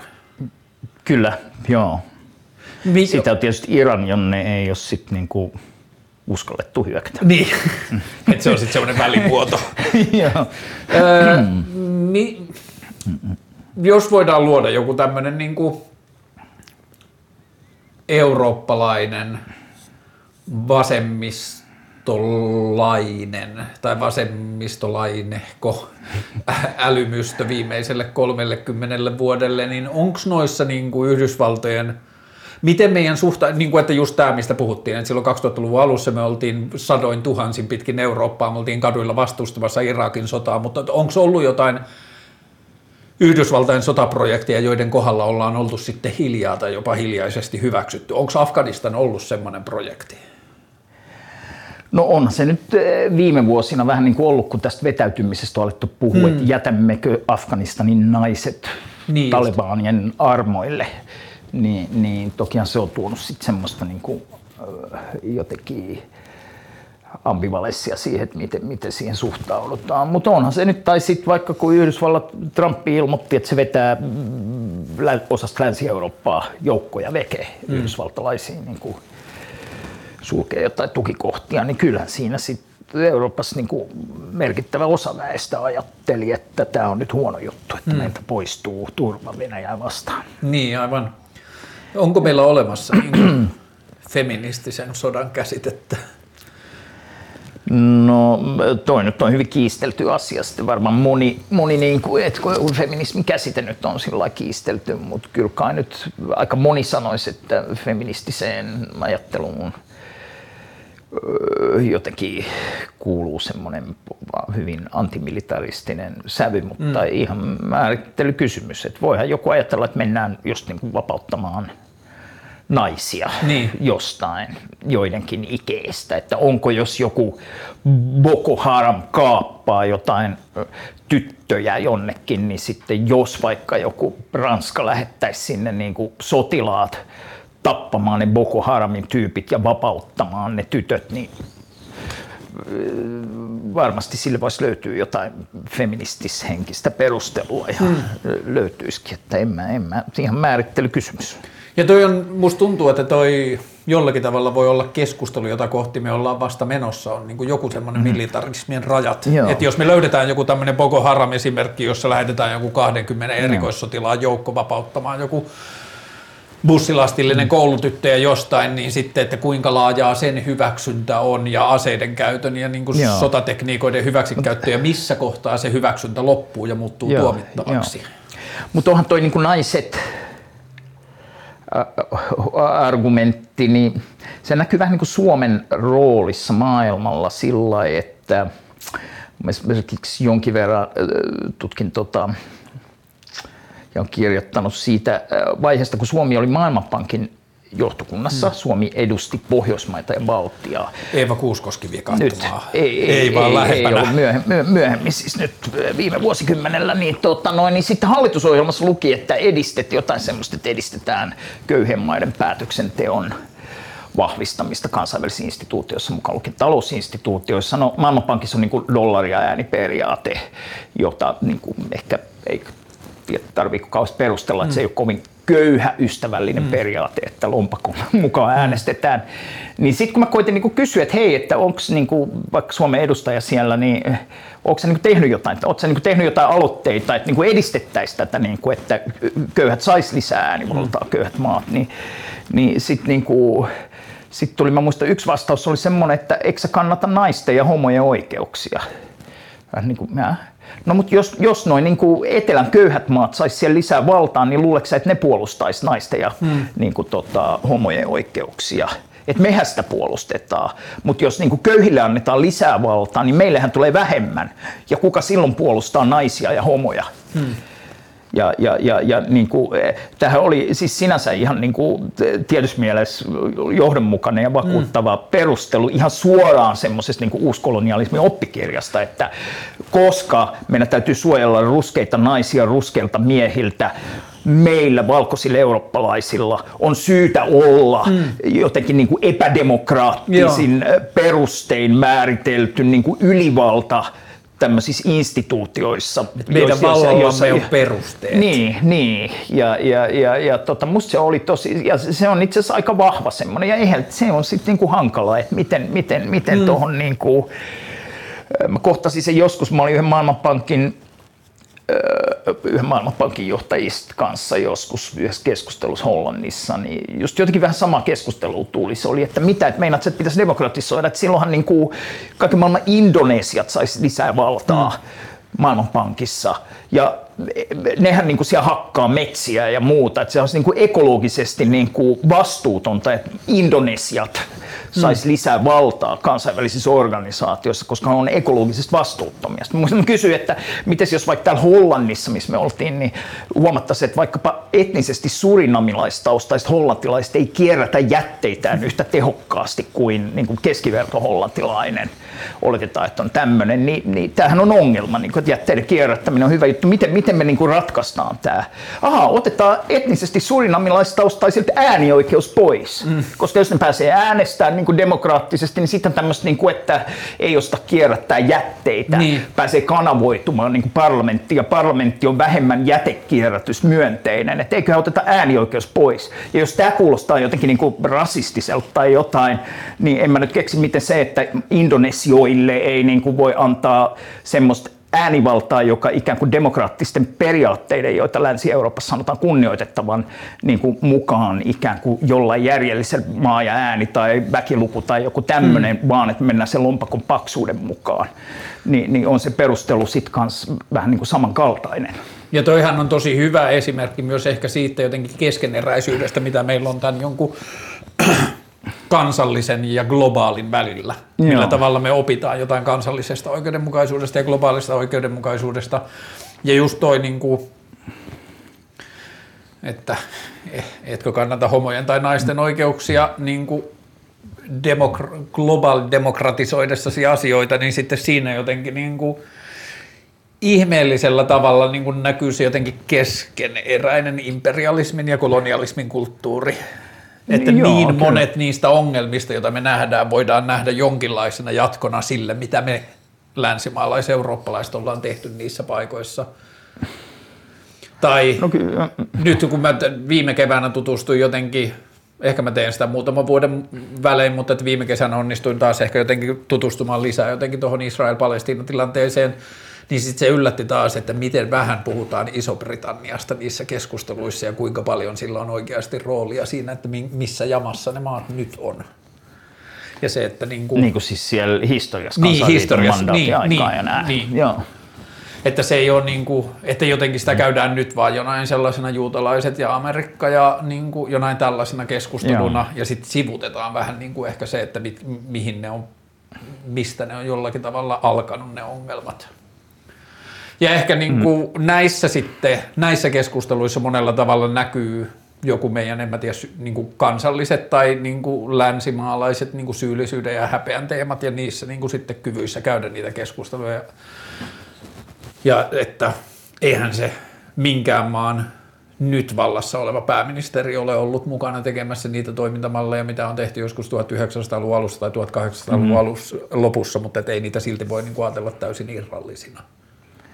Kyllä, joo. Suomessa on toi niinku keskustelu siitä, että miten, mitä niinku Suomen historia, millä tavalla Suomi tai tämä niemimaa, mikä, mikä se nyt sitten hallinnollisena yksikkönä onkaan ollut, niin on, on ollut tekemisissä vaikka kolonialismiksi tai orjuuteen liittyvien ilmiöiden kanssa, niin, niin, niin siinä on, joku, siinä on niin semmoinen, että joko ollaan, että kyllä meitä on kolonisoitu ja venäläiset vei orjiksi ja mm. nyt just kun on tämä tota, iso viha muistelu meneillään ja sehän on aivan totta ja mm. kyllä ja tämä on olennainen osa, mutta sitten että joko puhutaan tästä tai sitten sitä, että kyllä meillä oli kytköksiä niin kuin mm. atlanttiseen kolonialismiin ja ehkä vaikka osana Ruotsia, Ruotsin niin kuin itälääninä, niin, tota noin, jos Ruotsi oli osallisena kolonialismissa ja orjakaupassa niin kuin oli, niin oliko nämä niin kuin itäruotsalaiset täällä, tällä niemimaalla, oliko ne sitten jotenkin, perinteisesti mä että me oltiin ruotsalaisen kolonialismin kohteena. Hmm.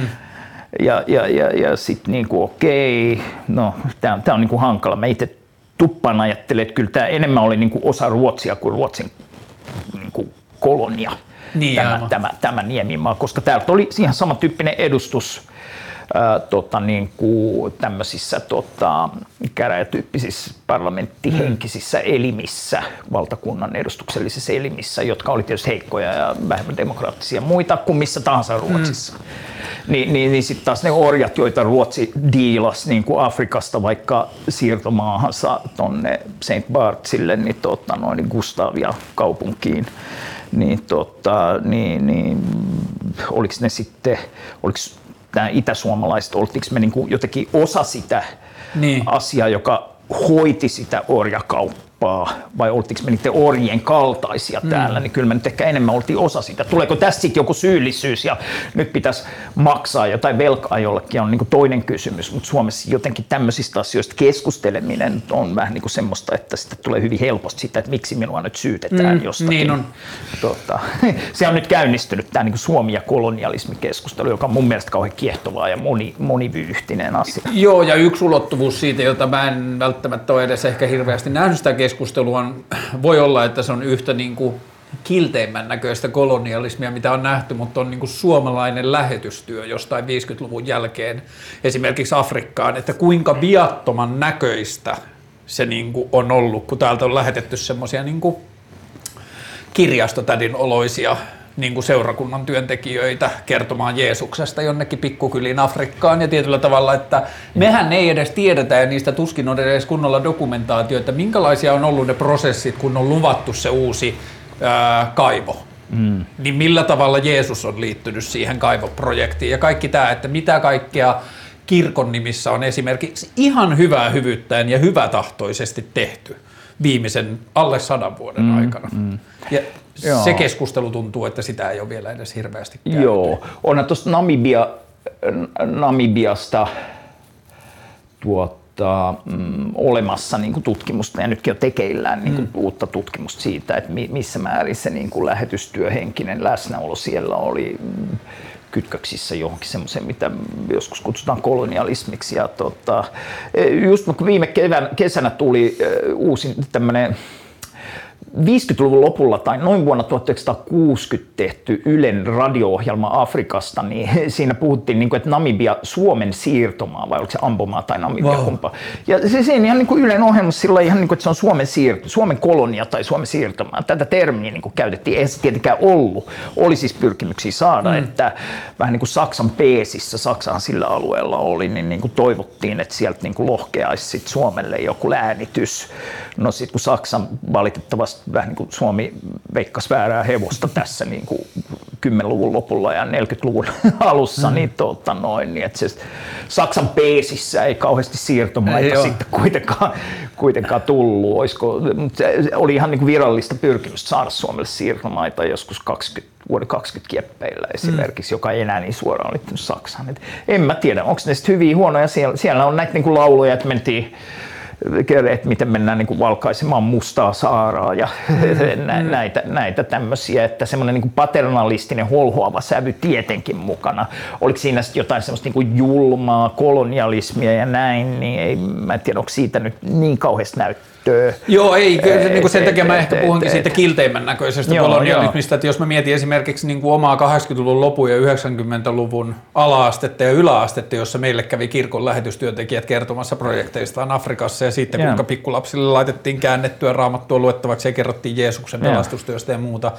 Ja sitten, mikä itselle tuli vähän ehkä niin kuin Mm, ehkä se vaan osoitti omaa sivistymättömyyttään tietyissä asioissa, mutta kyllä mä nyt oon aina tiennyt, että Eurooppa on touhunut tuolla ja täällä on edelleen kuningaskuntia, joilla on siirtomaita vasta vaikka missä, mutta että vasta sitten ton The Crown TV-sarjan, mm. joka kertoo Englannin kuningashuoneen historiasta Niin, tietenkin niin. väritettynä, mutta että niiden tekemät niin kuin matkat siirtomaihin ja miten niitä on otettu vastaan siellä ja muuta, niin avasi taas ihan uudella tavalla sitä, että minkälaista se meidän touhu on ollut. Joo, musta se oli hieno ulottuvuus siinä sarjassa, tykkäsin Joo. just, just niistä kanssa. Että, tämä tietysti vähän, että onko niinku, sanotaan vaikka Ranska, jolla, e, e, tota, vaikkapa Guadeloupe tai Martinique tuolla Karibialla, pari kertaa Martiniquissa ollut, ja, ja, ja sitten se, että onko se siirtomaa, mm.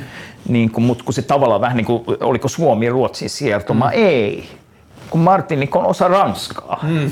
Et, et, et kyllä se niinku ero on vähän siinä, että jos on niinku siirtomaa sillä että ei ole niinku samanlaisia oikeuksia niillä, että ne ei mm. saa niinku äänestää mm. valtakunnan vaaleissa ja näin. Mutta kun ne martinikkilaiset, niillä on periaatteessa kai aika lailla just samat oikeudet kuin niinku parisilaisilla. Mm. Että ne on niinku Ranskan kansalaisia äänioikeuksineen ja näin. Niin silloin Mitenköhän nyt koronarajoitusten si, si, aikaa? si, silloin se tota, niin kuin, niin kuin, tota noin, niin, mm, joo. Et, et, et, musta se on kiehtova tämä ajatus, mm. että joku Puerto Rico on vähän enemmän siirtomaan kaltainen, koska se on osa Yhdysvaltoja, mutta niillä ei ole samoja oikeuksia mm. kuin Yhdysvalloissa muilla. Mm. Niin silloin se voi niin kuin ajatella enemmän siirtomaana, kun taas Martinique on osa Ranskaa. Siitä voi tulla, että onko kielellistä ja kulttuurista mm. sortoa ja muuta. Mun käsitys on, että esimerkiksi Martinikissa kuitenkin, että tuskin siellä nyt enemmistö, mä luulen, että enemmistö ei halua itsenäisyyttä. Mä en nyt nähnyt viimeisiä mm. mielipidemittauksia. Niin, No, Schengen-passi ja tota, noin, niin osa Ranskaa, kaikki ne etuuksineen mm. versus tota, itsenäinen valtio Pieni siellä. Niin, tota, noin, niin. Onko lähimpänä siirtolaisu- tai siirtomaapolitiikkaa tai tämmöistä kolonia- kolonialismia, mitä me ollaan viime vuosikymmeninä globaalisti onnistuttu, niin onko ollut niin kuin kiinalaiset Afrikan itärannikolla? No, äh, kyllä se Kiinan läsnäolo siellä on aika vahvaa. Onko se sitten kolonialismia? Siellä on näitä maaomistuksia, kiinalaisia rakennus. Tässä pari vuotta sitten vaikka Addis Abebassa Etiopiassa, niin todella paljon niin kuin kiinalaisia rakennuksia. Pisti, että on niin kuin Kiinaksi monet kyltit niissä rakennuksissa mm. ja siis kiinalaisia duunissa ja näin. Tota noin, niin että, Kun mä en muista mikä Itä-Afrikan valtio se oli ja se voi olla, että mä oon lukenut jotain niin kuin liioteltua tai niin kuin huonosti raportoitua dataa, mutta että mulle annettiin jostakin ymmärtää, että joku Afrikan maa on lähes koko meren rantaviivansa myynyt kiinalaisille ja satamoita ja Joo. niin kuin sitä niin kuin logistista infraa. siellä on joissain mestoissa ollut sit myös, vaikka Sri Lankassa on puhuttu tästä just näitä satamien satamat, niin kuin, niin liittyy usein joku semmoinen, että kiinalaiset tulee, sitten ne niin kuin, tulee niin kuin luottoa ja lainaa ja rahoitusta ja mm. tämmöistä löytyy. Ja usein on ajatellut, että kiinalaisille ei ole toisin kuin, niin kuin eurooppalaisilla oletetaan, että on jotain ehtoja vaikka demokraattisuudesta ja mm, näin, mm, niin sitten taas kiinalaisilla on niin kuin ehtona, että kunhan ette tunnusta Taivania niin kuin mm. valtioksi. Tämä on niin kuin ollut oletus. Sitten semmoista, jotka näitä on enemmän tutkinut, on niin kuin alkanut katsoa, että kyllä niistä nyt kaikenlaista ehdollisuutta on mukana niissä niin kuin luotoissa. Ja yksi niistä on ollut, että sit jos se niin kuin laukeaa niin, että ei pystykään maksamaan, niin sitten yhtäkkiä omistuksia tyypillisesti vaikka satamia siirtyykin niin kuin kiinalaisomistukseen. Mm. Ja, ja, ja vähitellen niin kuin Kiina on saanut silloin aika merkittäviä nimenomaan tämmöisiä infrastruktuuri mm pesäkkeitä niin kuin itselleen. Onhan niitä niin kuin Suomessa, mä olin just setvimässä tuolla pohjoisessa tätä niin kuin Jäämeren ratahanketta mm. ja Kemijärven tienoilta jotain lentokenttää kiinalaiset koitti ostaa ja tuota, kaikkea, mitä tässä on Tallinnan mm. tunnelihankkeita, mm. missä on, missä on niin kuin yhdessä projektissa kuitenkin aika vahvasti kiinalaisrahaa ollut mm. mukana, niin just tämmöisiä infratavaroiden liikuttaminen, satamat, rautatiet, näin, että Kiina, Kiina tulee kovaa ja se lisääntyy se läsnäolo aika paljon. Onko se sitten kolonialismia, onko se jotain niin kuin normaalia semmoista niin kuin globaalia kauppatoimintaa, kaupankäyntiä. Nämä on vähän mm. hankalia määritelmäkysymyksiä. Niin siinähän se ehkä niin kuin se kolonialismitermi nousee mieleen, että jos nyt kuvitellaan tai jos nyt ajatellaan, että syntyy jotakin vaikka afrikkalaisia valtoja, joiden kyky osallistua vaikka globaaliin talouteen, vaikka just jotenkin satamojen kautta rajoittuu sillä, että se valta menee jonnekin muualle, niin. niin siinä alkaa olla sitten tosi kolonialistisia piirteitä, jos ainakin ajatellaan sen niin kuin paikallisväestön näkökulmasta. Kyllä, joo, tämä on, tämä on, tämä on trendi. Siellä Uruguais, mistä oli puhetta, niin siellä jotkut viittaa siihen, että suomalaisfirmoilla alkaa olla aika laajoja maaomistuksia mm. siellä, sekä suoria omistuksia että, että tota, vähän epäsuoremmin sit niin maa-alueiden hallintaa mm. sillä ihan merkittävästi, siis eukalyptusviljelmien niin, just näin. viljelmille ja onko tämmöinen niin maan ulkomaalaistuminen, niin missä määrin se on sitten niin kuin joku uhka kansalliselle suvereniteetille. Mullahan ei ole siis kauhean vahvaa kantaa tuohon ja muistutan mielelläni, että Uruguayssa käsittääkseni enemmistö melkein kaikista ajateltavista niin kuin alueellisista koko maassa tai siellä, missä on tehtaita että näin, niin yleensä tuppaa olemaan enemmän kuitenkin peukuttaa, että tehdas on jees, kuin mm. vastustaa mm. sitä. Mutta että isossa kuvassa voi en tiedä saadaanko koskaan edes tietää, mutta että suomalaisten metsäyhtiöiden ja ehkä Suomen valtionkin rooli jossakin Etelä-Afrikan maissa viimeisen 50 tai 100 vuoden aikana että kuinka hyvin sitä on osattu hoitaa, hoitaa, että vaikka olisi hyvällä tahdolla menty, että haluamme mm. ostaa tämän maan, niin, tai niin kuin tämän maa-alueen, mm. tätä metsää tai jotain muuta, niin millä tavalla paikalliset on hoitaneet sen Suomen, Suomen antaman toimeksiannon vaikka jonkun alueen Joo. Metsätalouteen valjastamisesta ja niin edelleen. Kai jotkut niin kuin pidempään noita metsäasioita ja suomalaisten metsäfirmojen touhuja maailmalla seuranneet on sitä mieltä, että se on kuitenkin pikkusen niin kuin siistiytynyt. Että kyllä mitä mä itse juttelen joskus noiden metsäfirmojen tyyppien kanssa, niin kyllä siellä aika suoraan niin kuin sanotaan, että okei, me myönnetään, että silloin kun me tuolla Indonesian suunnalla vaikka niin kuin hääräiltiin, mm. niin se ei ole kauhean kunniallista näin jälkikäteen mm. ajatellen, mutta me on opittu siitä. Ja, ja, ja, ja esimerkiksi tämä Uruguay sitten semmoisena keissinä, että siellä ei ole maanomistus, niin kuin siis sillä on, niin kuin, ei ole epäselvyyksiä, maa ei tule mm. kukaan sanomaan, että te olette niin kuin viekkaudella ja vääryydellä mm. niin kuin saaneet maat, jotka oikeasti kuuluu mulle, ei hakata sademetsiä, vaan pikemminkin istutetaan niin kuin, tuota, noin, niin semmoista pampaa, mitä se sitten meinaa luonnolla on monimutkainen mm. kysymys, mutta mm. joka tapauksessa, niin kuin, että ennen mentiin ja hakattiin sademetsiä ja tuota, noin, niin oli niin kuin kaiken maailman ihmisoikeusloukkauksia, mm. niin, niin kyllä siitä on vähän niin kuin, se on vähän hankala juttu, mutta kyllä mulla on sellainen kuva, että esimerkiksi Uruguayn keissi on sellainen, joka on niin kuin selvästi semmoista asiat, mitkä ennen miellettiin vääryyksiksi, mitä suomalaiset metsäfirmat teki, niin niitä esiintyy selvästi vähemmän mm. Uruguayn keississä. Vaikkakin, jos mä sanotaan, niin uruguailaiset UPM-kriitikot tulee tosi kiukkuseksi, että mitäs täällä nyt niin, että, että se on vähän yksinkertaistettua. Suomalaiskolonialismia mm. ja näin, tota, mutta se on, se on niin kuin hankala juttu. Mulla käy Uruguayn kanssa joskus sillä hauskasti, kun mä otan esille, niin kuin, että mä tutkin niin kuin tätä, tätä tota, suomalaisia sellutehtaita ja näin. No sitten jotkut niin kuin olettaa, että että no sinä niin kuin kommari hippi siellä, niin kuin, miksi sä oot siellä niin kuin vastustamassa tuota, noin, niin suomalaisten niin kuin legitiimiä työtä. Ja mä oon vähän hetkinen, että ootteko te ikinä kysynyt uruguailaisilta kommunisteilta, mitä mieltä ne on? Niin. Ja mä oon tavannut aika monta uruguailaista kommunismia, ne on kaikki fanittaa suomalaisia sellutehtaita, niin kuin, jos se nyt kybällä, niin ainakin melkein. Niin kuin työnantajana. Niin kuin työnantajana ja, ja muistakin syistä mm. jotkut näkee, että näin saadaan katkaistua maatalousoligarkeilta niska, kun tulee suomalaista modernia selluteollisuutta, niin maatalouden perinteiset paronit ei enää pääse niin kuin jylläämään niin paljon. Tämä nyt tätä ei sanota usein ääneen, mutta totta, että se on niin kuin monimutkainen, monimutkainen vyyhti siellä. Edellinen problematisoitunut suomalainen teollisuus tai liiketoiminta taitaa olla toi Fortum ja palmuöljy. Et se on niinku edellinen ehkä, mistä on niinku noussut semmoista niinku suomalaisen kaupallisen toiminnan kritiikkiä. Joo, oli palmuöljy ja nythän on näitä niinku energiahankkeita sitten tuolla Keski-Euroopassa, mm. Hollannissa ja muualla. Niin että, just aivan, että, joo, totta, hiiltä ja tällaista. Joo, joo että mikä se oli, niin Hollannissa on semmoinen kiinnostava keissi, että kun, kun on näitä niinku, sehän on iso, iso osa tätä vyyhtiä, että jos nyt mietitään, mikä on niin kolonialismi tyyppiselle kansallisen itsemääräämisoikeuden heikentämiselle niin kuin olennaista, niin sijoittajasuojamekanismit usein. Eli semmoista, jolla, niin kuin, että okei, jotta me saadaan houkuteltua ulkomaalaisiin sijoituksiin, niin me luvataan sijoittajille, että jos tulee joku hämminki, konflikti, mm. säädetään joku laki, joka loukkaa niiden niin kuin voiton tavoittelua, mm. niin, niin sitä ei tarvitse käsitellä siellä, missä maan asioita yleensä käsitellään, niin kuin tasavallassa käsitellään maan oikeuslaitoksissa, vaan sovitaan etukäteen, että tämä niin kuin vapautetaan hmm.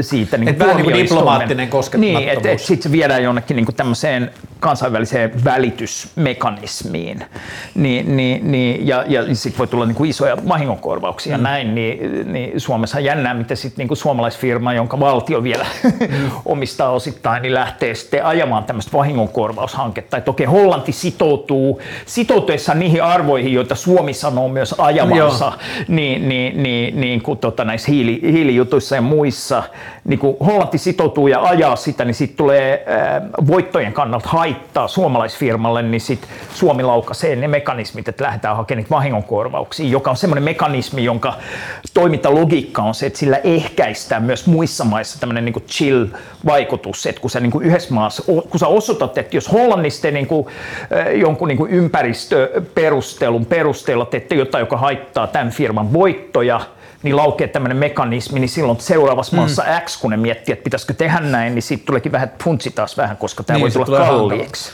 Niin, niin, niin tämän tyyppistä niin kurinalaistavaa valtaa sitten niin käytetään. Et se, on, se on ehkä yksi isoimmista tämmöisistä, niin kuin kyllä melkein enemmän vielä kuin tämä palmuöljykeissi oli. Niin, totta, ja se on tapahtunut ja se on oikeastaan vähän niin kuin päällä edelleen. Joo.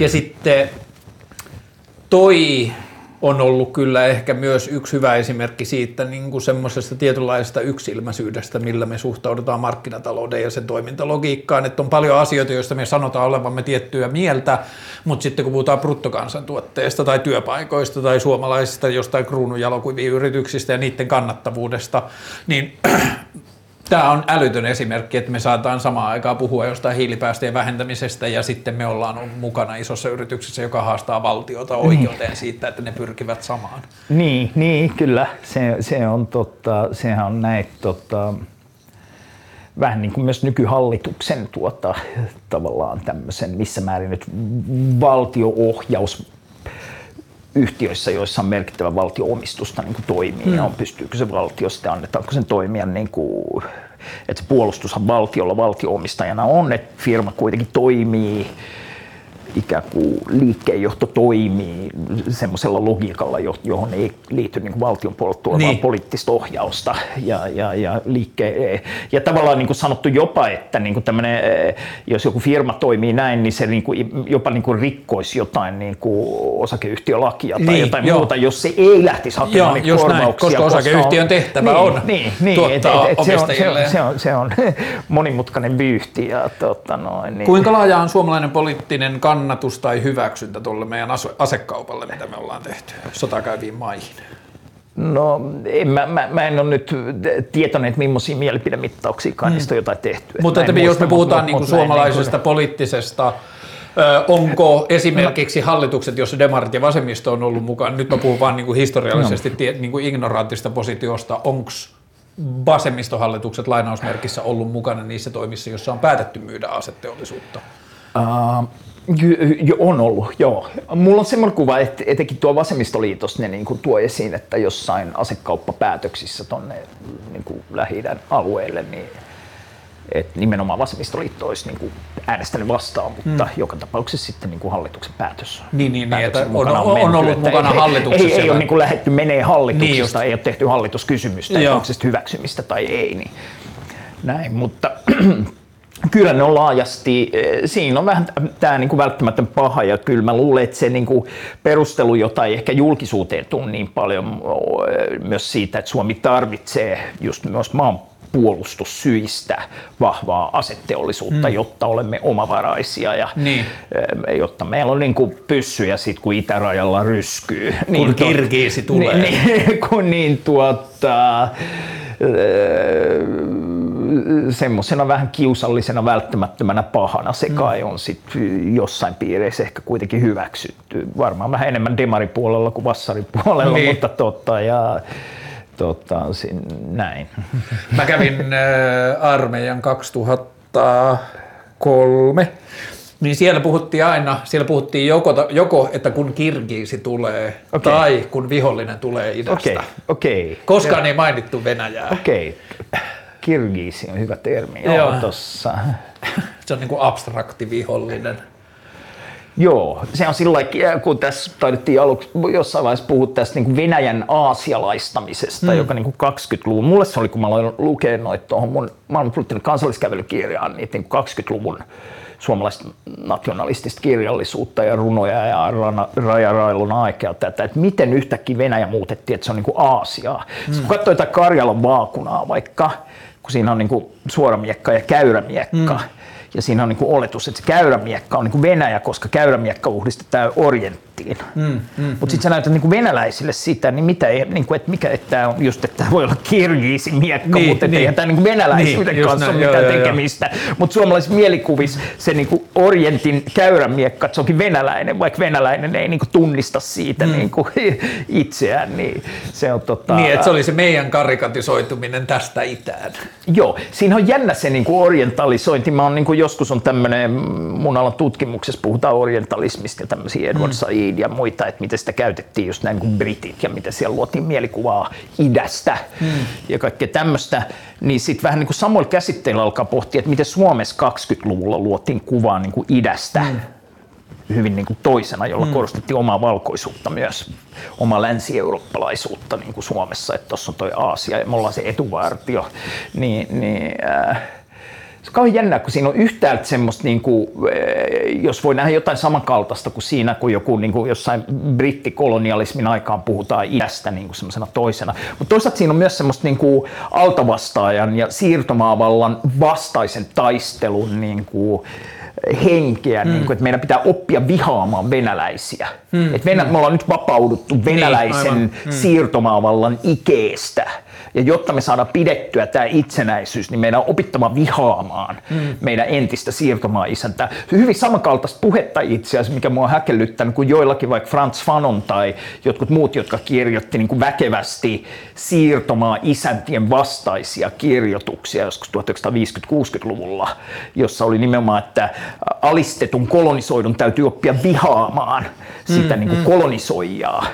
Niin, niin on... suomalainen, suomalainen niin 20-luvun nationalistinen oikeisto käytti vähän samantapaista kieltä kuin joku antikoloniaalinen vasemmisto jossain niin kuin Algerian kaltaisissa mestoissa. Ja musta se on kauhean jännittävää. Ja siitä on alle 20 vuotta, kun mä oon viimeksi kuullut itseäni reilusti vanhemman ihmisen sanovan silleen, ei pelkästään tosissaan, vaan myös semmoisena niin varoituksen kaltaisena, että kyllä ryssä on ryssä, vaikka voissa niin. taistaisi. Joo, jo. Ja se niin kuin, mä No, se varmaan liittyy osittain siihen lestadiolaisuuteen ja siihen liittyvään kulttuuriin, mutta varsinkin lapsena ja nuorena mulla oli niin kuin paljon pääsyä itseni vanhempien, niin kuin paljon mm. vanhempien ihmisten seuraan, no. niin kuin isovanhempien ihmisten, isovanhempien ikäisten ihmisten seuraa, sodan kokeneiden mm. ihmisten, sotaveteraania ja muuta. Niin 90-luvun loppu, 2000-luvun vielä alku, niin tosi paljon mä kuulin semmoista niin kuin russofobiaa ja semmoista niin kuin just sitä maalaavaa puhetta. Että on tärkeää, että te nuoret sukupolvet myös ymmärrätte, että venäläinen on vihollinen. Joo, joo. Ja siinä oli niin kuin semmoinen jotenkin koulutuksellinen tarve ja tavoite. Joo, kyllähän se monet näkee, että se on, on niin kuin, että se on jotenkin niin kuin just pedagogisesti tärkeää, mm. että tätä, tätä pidetään, pidetään yllä. Mm.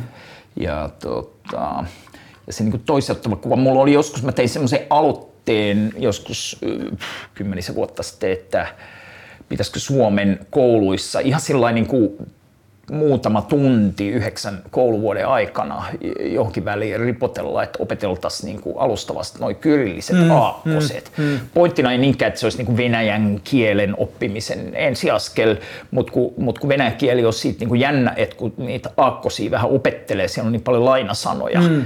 että et, et se niin kuin tois, toiseuskuva vieraasta Venäjästä, niin sehän korostuu, jos, se, jos niin kuin on venäläisessä ympäristössä ja kaikki on täysin vierasta, mm. ei ymmärrä mitään. Just näin. Ja yhtäkkiä, niin kuin, yhtäkkiä noin puolen tunnin opettelulla tulee, että sä näet, että tuossa lukee jeans ja tuossa lukee restaurant ja apotek ja lunch ja mm, business mm. lunch ja niin kuin vaikka mitä. Ja iso osa teksteistä on semmoisia, jotka on niin kuin jotenkin ehkä merkittävästi mm. ymmärrettävämpiä kuin ne oli aiemmin, niin se, niin kuin, se vähän niin kuin toiseusfiilis voisi ihan pikkusen hälventyä. Tämä ei mikään ratkaisu mihinkään tuota noin, niin, uh, suuriin kysymyksiin Suomen idän suhteista, mutta se niin kuin hyöty panoshyöty suhde voisi olla aika hyvä, koska niiden alustava opettelu tai se kokemuksen saaminen, että se pystyy oppimaan, Joo. Niin siihen kovin montaa tuntia. Niin Joo, ja sitten se tekisi, tarvit, mulla on yksi vanhempi jakso tässä, niin tota, keskusteluohjelman historiassa semmoisen Fed-jakamarin kanssa, joka ei ole siis millä tavalla Venäjä-taustainen, sillä on vaan Venäjä-pohjan nimi, ja sitten se on nyt tässä niin kuin 20 jälkeen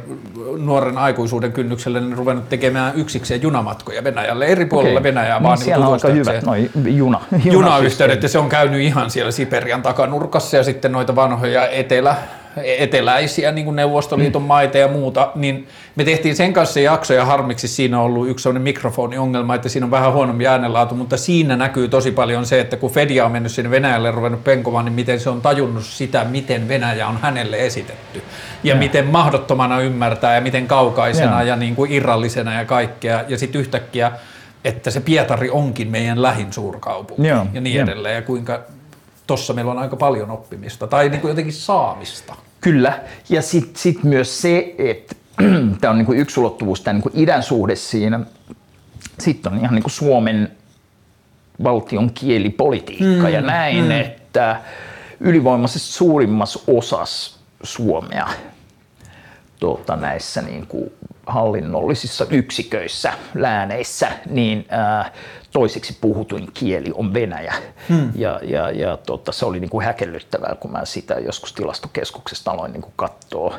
Hmm. Ja, ja, ja, se, ja sit se, niin kuin, mm, sitä ei oikein pysty ennustamaan, että et, niin kuin jos oletetaan, että meillä on ruotsinkielisiä semmoinen siellä jossain nyt vaikka viiden pinnan kieppeillä ja venäjänkielisiä siellä yhden prosentin hmm. kieppeillä. Ja ne on niin kuin muuttunut sillä että ruotsinkielisten asema vähän niin kuin vähenee hmm. sillä näyttää siltä.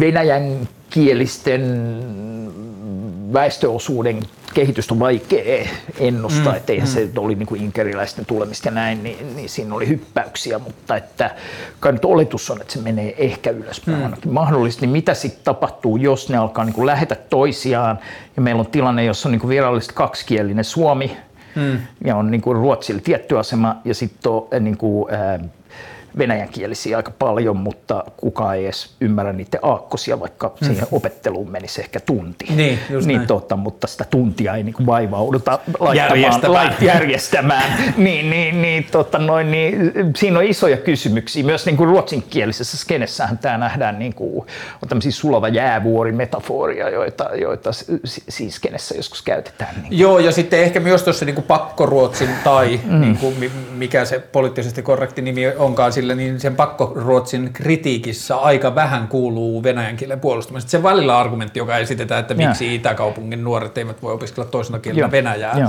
mutta että silti se niin kuin, jotenkin roikkuu siellä.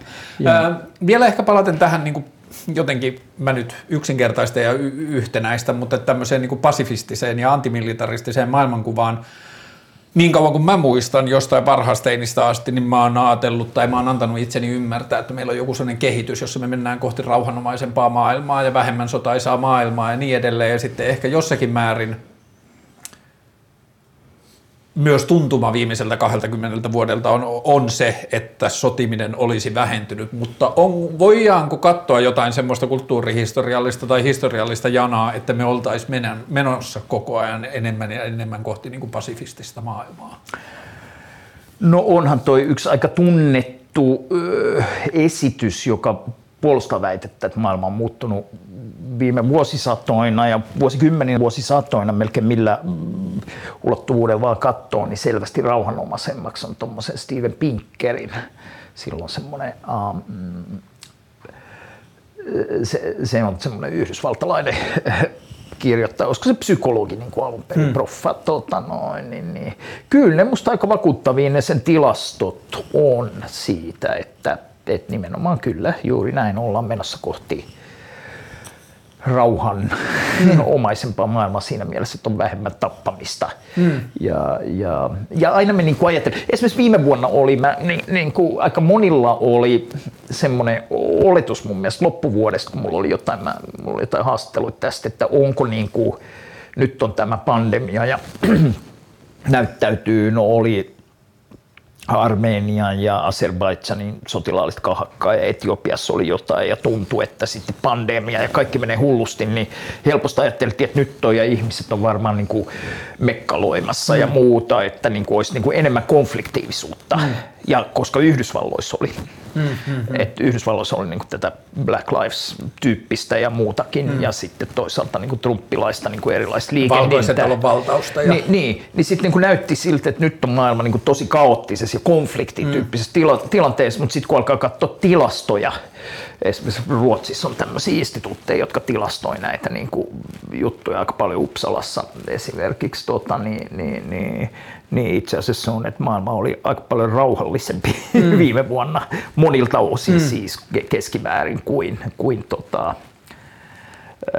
kuin se niin kuin mielikuva, että mm. maailma oli kaoottisempi, mihin vaikuttaa se, että esimerkiksi Yhdysvallat, ja Yhdysvallat taas oli vähän konfliktiivisempi paikka mm, kuin mm, ennen, mm, mm, mm. ja koska sitten taas medioissa se Yhdysvallat korostuu niin mm. paljon, niin sekin on yksi syy sitten, että se näytti täällä. Maailma näytti siltä myös. Niin, äh, mutta oli siis esimerkki vaan siitä, että ihmisillä on kuitenkin usein taipumusta ajatella, että nyt tänäkin vuonna taas on kaoottisempaa mm. ja väkivaltaisempaa kuin aikaisemmin. Joo, ja kyllä mä näen koko ajan enemmän ja enemmän, tai ehkä tämä on vaan se oma niin kuin herkistyminen tai altistuminen sille, mutta mä näen tosi paljon sosiaalisessa sosiaalisessa mediassa maailmankuvaa, tai niin kuin sosiaalisen median presenssiä yksityishenkilöille, joka perustuu vähän niin kuin todisteiden keräämiseen siitä, että maailma on päin rikkaa. Joo, joo. Ja siinä on semmoinen niin kuin narratiivi, että tietyllä tavalla näettekö te taas miten perseestä ihmiset on, että taas kerrotaan joku uutinen, joo. mitä ihmiset ovat joo. tehneet ja joku on Kuusamossa tappanut lapsensa tai mitä tahansa, mm. niin se on aina todiste siitä, että joo. mä olin oikeassa mm. jo viime viikolla. Tämän. Tokihan on olemassa, että mulki... Äh, mun, mun mielestä esimerkiksi mahdollisuus sille, että jotain joukkotuhoaseita käytetään niin kuin merkittävästi isommassa skaalassa kuin nyt on niin kuin toisen maailmansodan jälkeen ollut, niin kyllä se on musta aika vakava. Hmm vakavasti otettava mahdollisuus. Ihan miettiä niin biologisia, kemiallisia niin. Niin kuin näitä.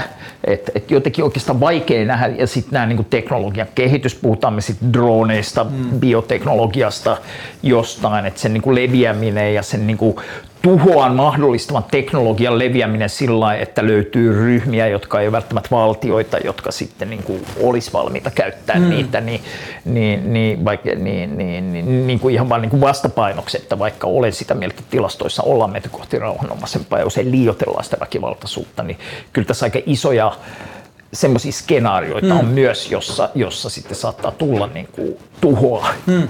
Joo, vähän tuohon... eri, eri mittakaavalla. Plus sitten toi Kiina, kyllähän toi, sit toi niin kuin Kiinan nousu ja niin kuin Etelä-Kiinan merellä oleva niin kuin semmoisen jopa puolivahingossa käynnistyvä ja eskaloituman konfliktin mahdollisuus, kun Kiina tässä vielä vähän sotilaallisesti vahvistuu ja saa lisää niin kuin muskeleita, mm. jo, jo, jo, joita se lähtee sitten niin kuin esittelemään, niin, niin siellä, siellä voi tulla aika sieltä voi niin kuin Joo, ja sitten että se, että miten vanhat vallan keskittymät suhtautuu siihen, kun valtaa jaetaan uudella tavalla. No nimenomaan siellä Etelä-Kiinan merellä, niin oletus on, että siinä olisi Kiina ja Yhdysvallat. Niin, sitten just näin. vastakkain. Ja se on, se on sitä aika kovaa jytinää, jos, Isot jos se niin kuin oikeasti lähtee käyntiin. Mutta sitten sä tuota ohjelmaa alkupuolella ja nyt äsken uudelleen puhuit tuosta kaoottisuudesta.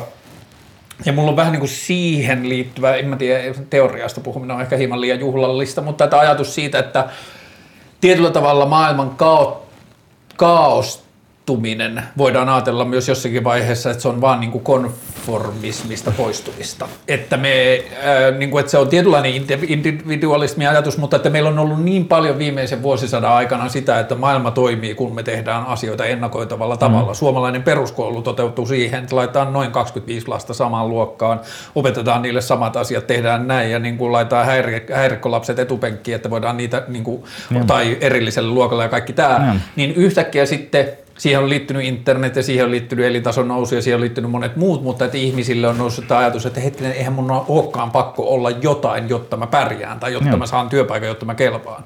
Niin sitten tämä, mitä puhuit näistä niin kuin riskeistä biologisiin aseisiin tai semmoisiin johonkin niin kuin yllättäviin, vakaviin asioihin, niin jotenkin tuntuu, että ne vähän liittyy siihen, että niissä on semmoista niin kuin dinosaurusten kuolonkorinaa ajatusta, että kun helpommin hallittava, helpommin ymmärrettävä, samankaltaisuuksiin jollakin tavalla perustuva maailmankuva rupeaa pirstaloitumaan, niin sitten syntyy niitä niin kuin poliittista liikehdintää tai jopa kokonaisia kansallisvaltioita, joka hätääntyy siitä, että maailma muuttuu niin nopeasti. Mm. Ja sitten just sekularisaation vastustaminen ja kaikkia tällaisia, niin sieltä voi purkautua sitä, että tämä maailma muuttuu niin paljon, niin, että niin kuin ainoa mitä mä pystyn kuvittelemaan tekemään on se, että mä vien sen biologisen aseen jonnekin Lontoon metroon osoittaakseni, että tämä ei ole mulle ok. Kyllä, kyllä tämmöistä tota, reaktiot on ihan, ihan mahdollisia.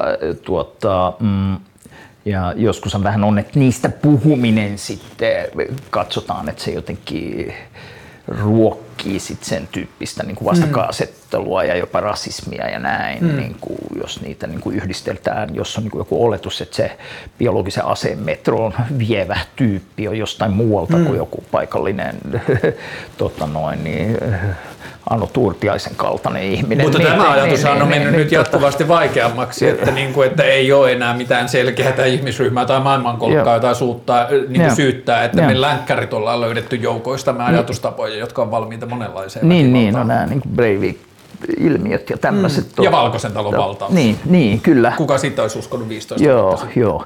E, Siinä ihan tässä kauttisuudessa tällä yhteiskuntatieteellisesti siinä on, mm, mä niin näen jotain pointtia semmoisessa, että on niin kuin, ja maailmantalous ja kapitalismin laajeneminen, että kun se on tapahtunut sillä, että niin kuin on mm, taloushistoriassa havaittavissa tiettyä syklisyyttä, että on niin kuin globaalisti näin, niin kuin, että on vähän niin kuin nouskausi, laskukausi ja sitten niin kuin tuotannon pullonkaulat raske, ratkee vähän sille, että löydetään laajennutaan mm. niin, että saadaan uutta työvoimaa mm. tai mm. raaka-aineita tai kauppatavaraa, saadaan muutettua uusia asioita kauppatavaraksi, otettua niin kuin tehtyä kauppatavaran kaltaiseksi. Mm. No mutta kun maailma on sillä rajallinen, niin sitten se, niinku, se niinku, että aiemmin se on tuottanut tiettyä semmoista syklisyyttä ja järjestelmällisyyttä, säännönmukaisuutta, mm. että on niinku laajennuttu aina jonnekin. Mutta nyt kun sitä niinku tilaa laajentua ei enää oikeastaan ole, niin se syklisyys ei voi sillä jatkua, mm. niin se on ihan niinku yksi semmoinen, vähän niin kuin, että silloin se periaatteessa niinku määritelmällisesti muuttuu vähän kaoottisemmaksi siinä mielessä, että sille syklisyydelle ei ole enää Niin, tämmöisiä Mm. mahdollisuuksia. Ennako, ennakoitaminen, Niin, ennakoituminen ennakoita, ennakoitavuus heikkenee Niin, niin, hiukan. Tämä ei ole nyt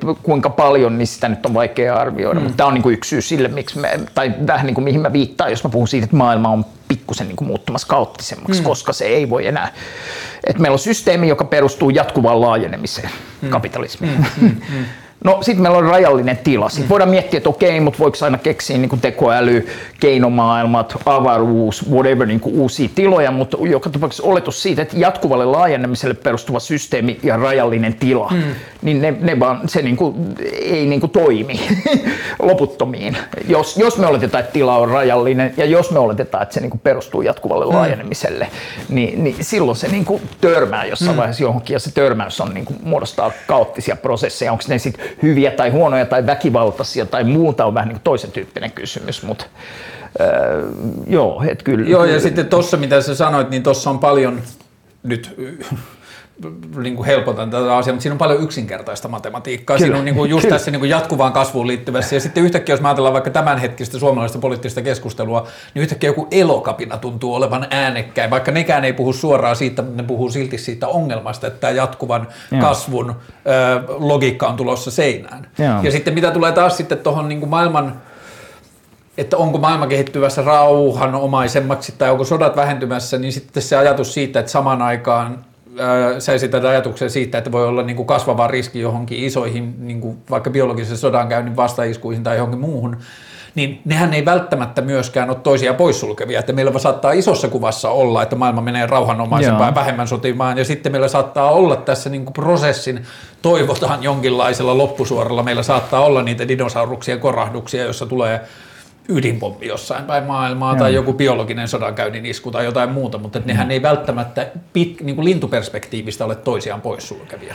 Ei ole, ei ole. Tota, yksi isoimmista kysymyksistä tuossa on näiden biologisten ja tota, sen tyyppisten joukkotuhoaseiden pohdinnassa, mikä viime, viime vuosi tullut enemmän, on tämä, sitten tämä niin autonomista ase, asejärjestelmät, mm. niin kuin robotit, mm, mm, mm, mm. dronit, mikrokokoiset tai jättikokoiset mm. ja niin kuin kaikki tämmöiset systeemit. Että onko jotkuthan, tämähän on vähän semmoista skifi-henkistä joskus, niin kuin tämä, että onko joku, jotkut puhuu tästä niin singulariteettijutusta mm. ja muusta, että tulisi mm. semmoinen niin kuin hetki tai kohta, jolloin se niin kuin vähän niin kuin lähtisi lapasesta. Mm. Että tulisi koneita, jotka osaa vaikka rakentaa uusia koneita, mm. jotka niin kuin toimis jotenkin sillä mm, kuinka autonomisesti nyt sit kone voi toimia, niin, mutta kuitenkin semmoisella tavalla, jossa niin kuin aiheutuisi jotain semmoista ei ennakoitavissa olevaa tuhovoimaa, mm. joka niiltä koneilta tulisi.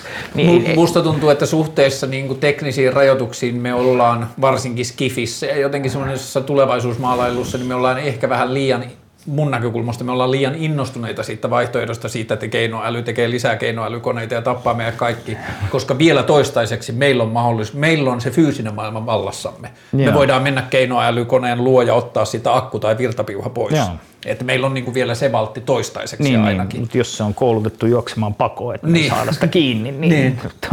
tai tappamaan meidät, kun me mennään niin, ottamaan niin, sitä akkua pois, niin, tota, niin. kyllä ne ihan kyllä ne isoja toi keinoäly tässä niin muuttaa maailmaa. Toisaalta niin kuin yksi, mikä mua kiinnostaa keinoälyssä, tekoälyssä, kumpaa termiä haluka käyttää, niin on nämä niin kuin käännösalgoritmit, niin kuin Google Translate mm, ja tämmöiset. Mm. Että niistä tulee ihan mielettömiä niin kuin visioita jollekin niin kuin globaalille mm.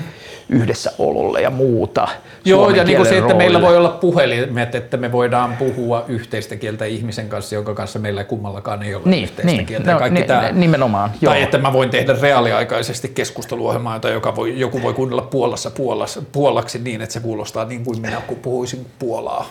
Kyllä, nää, tää, ja ei, tää ei, niin kuin, aika lähelle tota niin kuin ollaan menossa. Joo, ei olla todellakaan et, kaukana et, vielä. Et, et, et, et Suomessa ehkä vähän kuin suomen kieli pikkusen kääntyy ehkä mm. sekä, no Suomihan on aika iso kieli noin niin kuin verkkokäyttömielessä, mutta kuitenkin, kuitenkin, kuitenkaan ei niin iso kuin jotkut maailmankielet ja sitten ehkä vähän monimutkaisempi mm. rakenne mm. joltain osin. Niin, Me saadaan hitaammin ehkä. Niin se niin kuin näyttää, niin mm. Google Translate tuntuu takkuilevan enemmän monessa. Sitten joku käyttää niin kuin ranska, englannin, espanjan välillä, niin se on niin kuin aika, aika totta tota, tehokkaasti saattaa Joo. mennä. Ja, ja siis sitä käytetään, mutta sehän meinaa myös, että niinku visio siitä, että englannin kieli tulee ja vie Suomen, että Suomi muuttuu kyökkikieleksi ja yliopistossa kaikki pitää, että jos nyt tehdään paljon enemmän englanniksi kaikkea kuin 10 vuotta sitten, niin 10 vuoden päästä tehdään vielä enemmän ja 50 vuoden päästä Suomi on kadonnut niin kuin mm, yliopistojen kielä, käyttökielenä. Niin. niin itse asiassa toi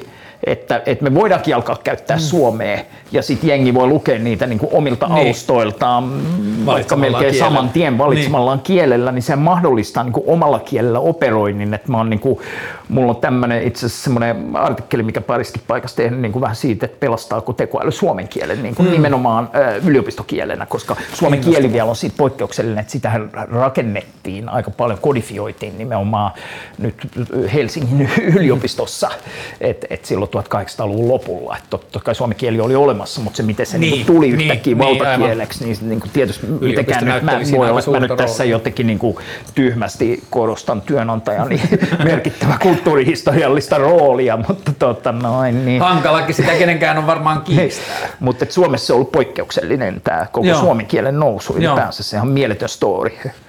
Mutta mitä vielä tulee tuohon niin keinoälyyn ja koneoppimiseen ja yleisesti teknologiseen mahdollisuuksiin, niin mä oon tehnyt internetin kanssa töitä niin kuin 90-luvun alusta, eikö lopusta lähtien ihan niin kuin, loppuko mulla akku? Okei. Äh, nyt se sanoo, että siinä vielä on akkua. Se ehkä katkaisi hetkeksi varoituksen tehdäkseen. Vai kuuletko mua? No siis toi on ihan alhaalla toi. Okei, koska tämä vielä mulle väittää täällä, että eikö nyt se ilmoitti, että ei ole yhteyttä. Ää, me tehdään niin, että koska sun mikki toimii, niin mä annan sulle, ää, että kerro mitä mun mikille tapahtuu ja saada tää ohjelma loppuunsa. Tota, et mä niinku, Venas, mitä sille nyt sitten tapahtukaan? Okei, okay, joo. Tota noin, niin. Teknologia, siis mä olin just pääsemässä kehumaan Hyvä. sitä teknologian mahdollisuuksia, niin teknologia nyt lopettaa meidän ohjelman. Okei, oletus on, että tämä mitä me nyt puhutaan ei tule nauhalle vai Sä tuleeko? kuulet- Sä kuulut nyt nauhalle. Ma, ma, joo, okei, hyvä. Tuleeko tämä höpötys, mitä nyt Joo. tämmöisenä metahöpötyksenä mukaan Joo, tähän joo. ohjelmaan? Eli mä Se nyt selitän, niinku okei, niin, että mä nyt tässä sitten niinku selitän, että sulle, mä en nyt ole ihan selvillä, mitä se teknologisesti meni, mutta musta näyttää, että sulla loppu akusta virta sun mikistä. Just Ja sen takia mulle on nyt jotenkin sitten tässä delegoitunut tehtävä jotenkin saattaa tämä meidän mielestäni hedelmällinen ja itseäni viihdyttänyt ja ö, paljon oppimiskokemuksia tu- itselleni tuonut, en tiedä tuoko kellekään muulle, niin tuota, keskustelumme nyt jotenkin päätökseen. Ja mahtavaa ollut täällä sun miellyttävässä olohuonestudiossa sitten rupatella niitä näitä. Mähän en ihan tiennyt, kun mä tänne tulin, että mistä tässä keskustellaan, mutta tämä muotohan on, on oikein mukava ja mielenkiinnolla katselen sun vanhempia ja tulevia jaksoja myös, että onko niissäkin tämmöinen näin hyvä henki kuin itse on kokenut, että täällä on ollut, että kiitoksia, kiitoksia vaan kutsumisesta, että jatketaan juttua tavalla tai toisella tästä eteenpäinkin. Ja mä esitän kiitokseni kameralle tällä tavalla visuaalisesti. Kiitos ja palataan pian. Ja kiitos, tuhannet kiitokset sulle. Kiitos.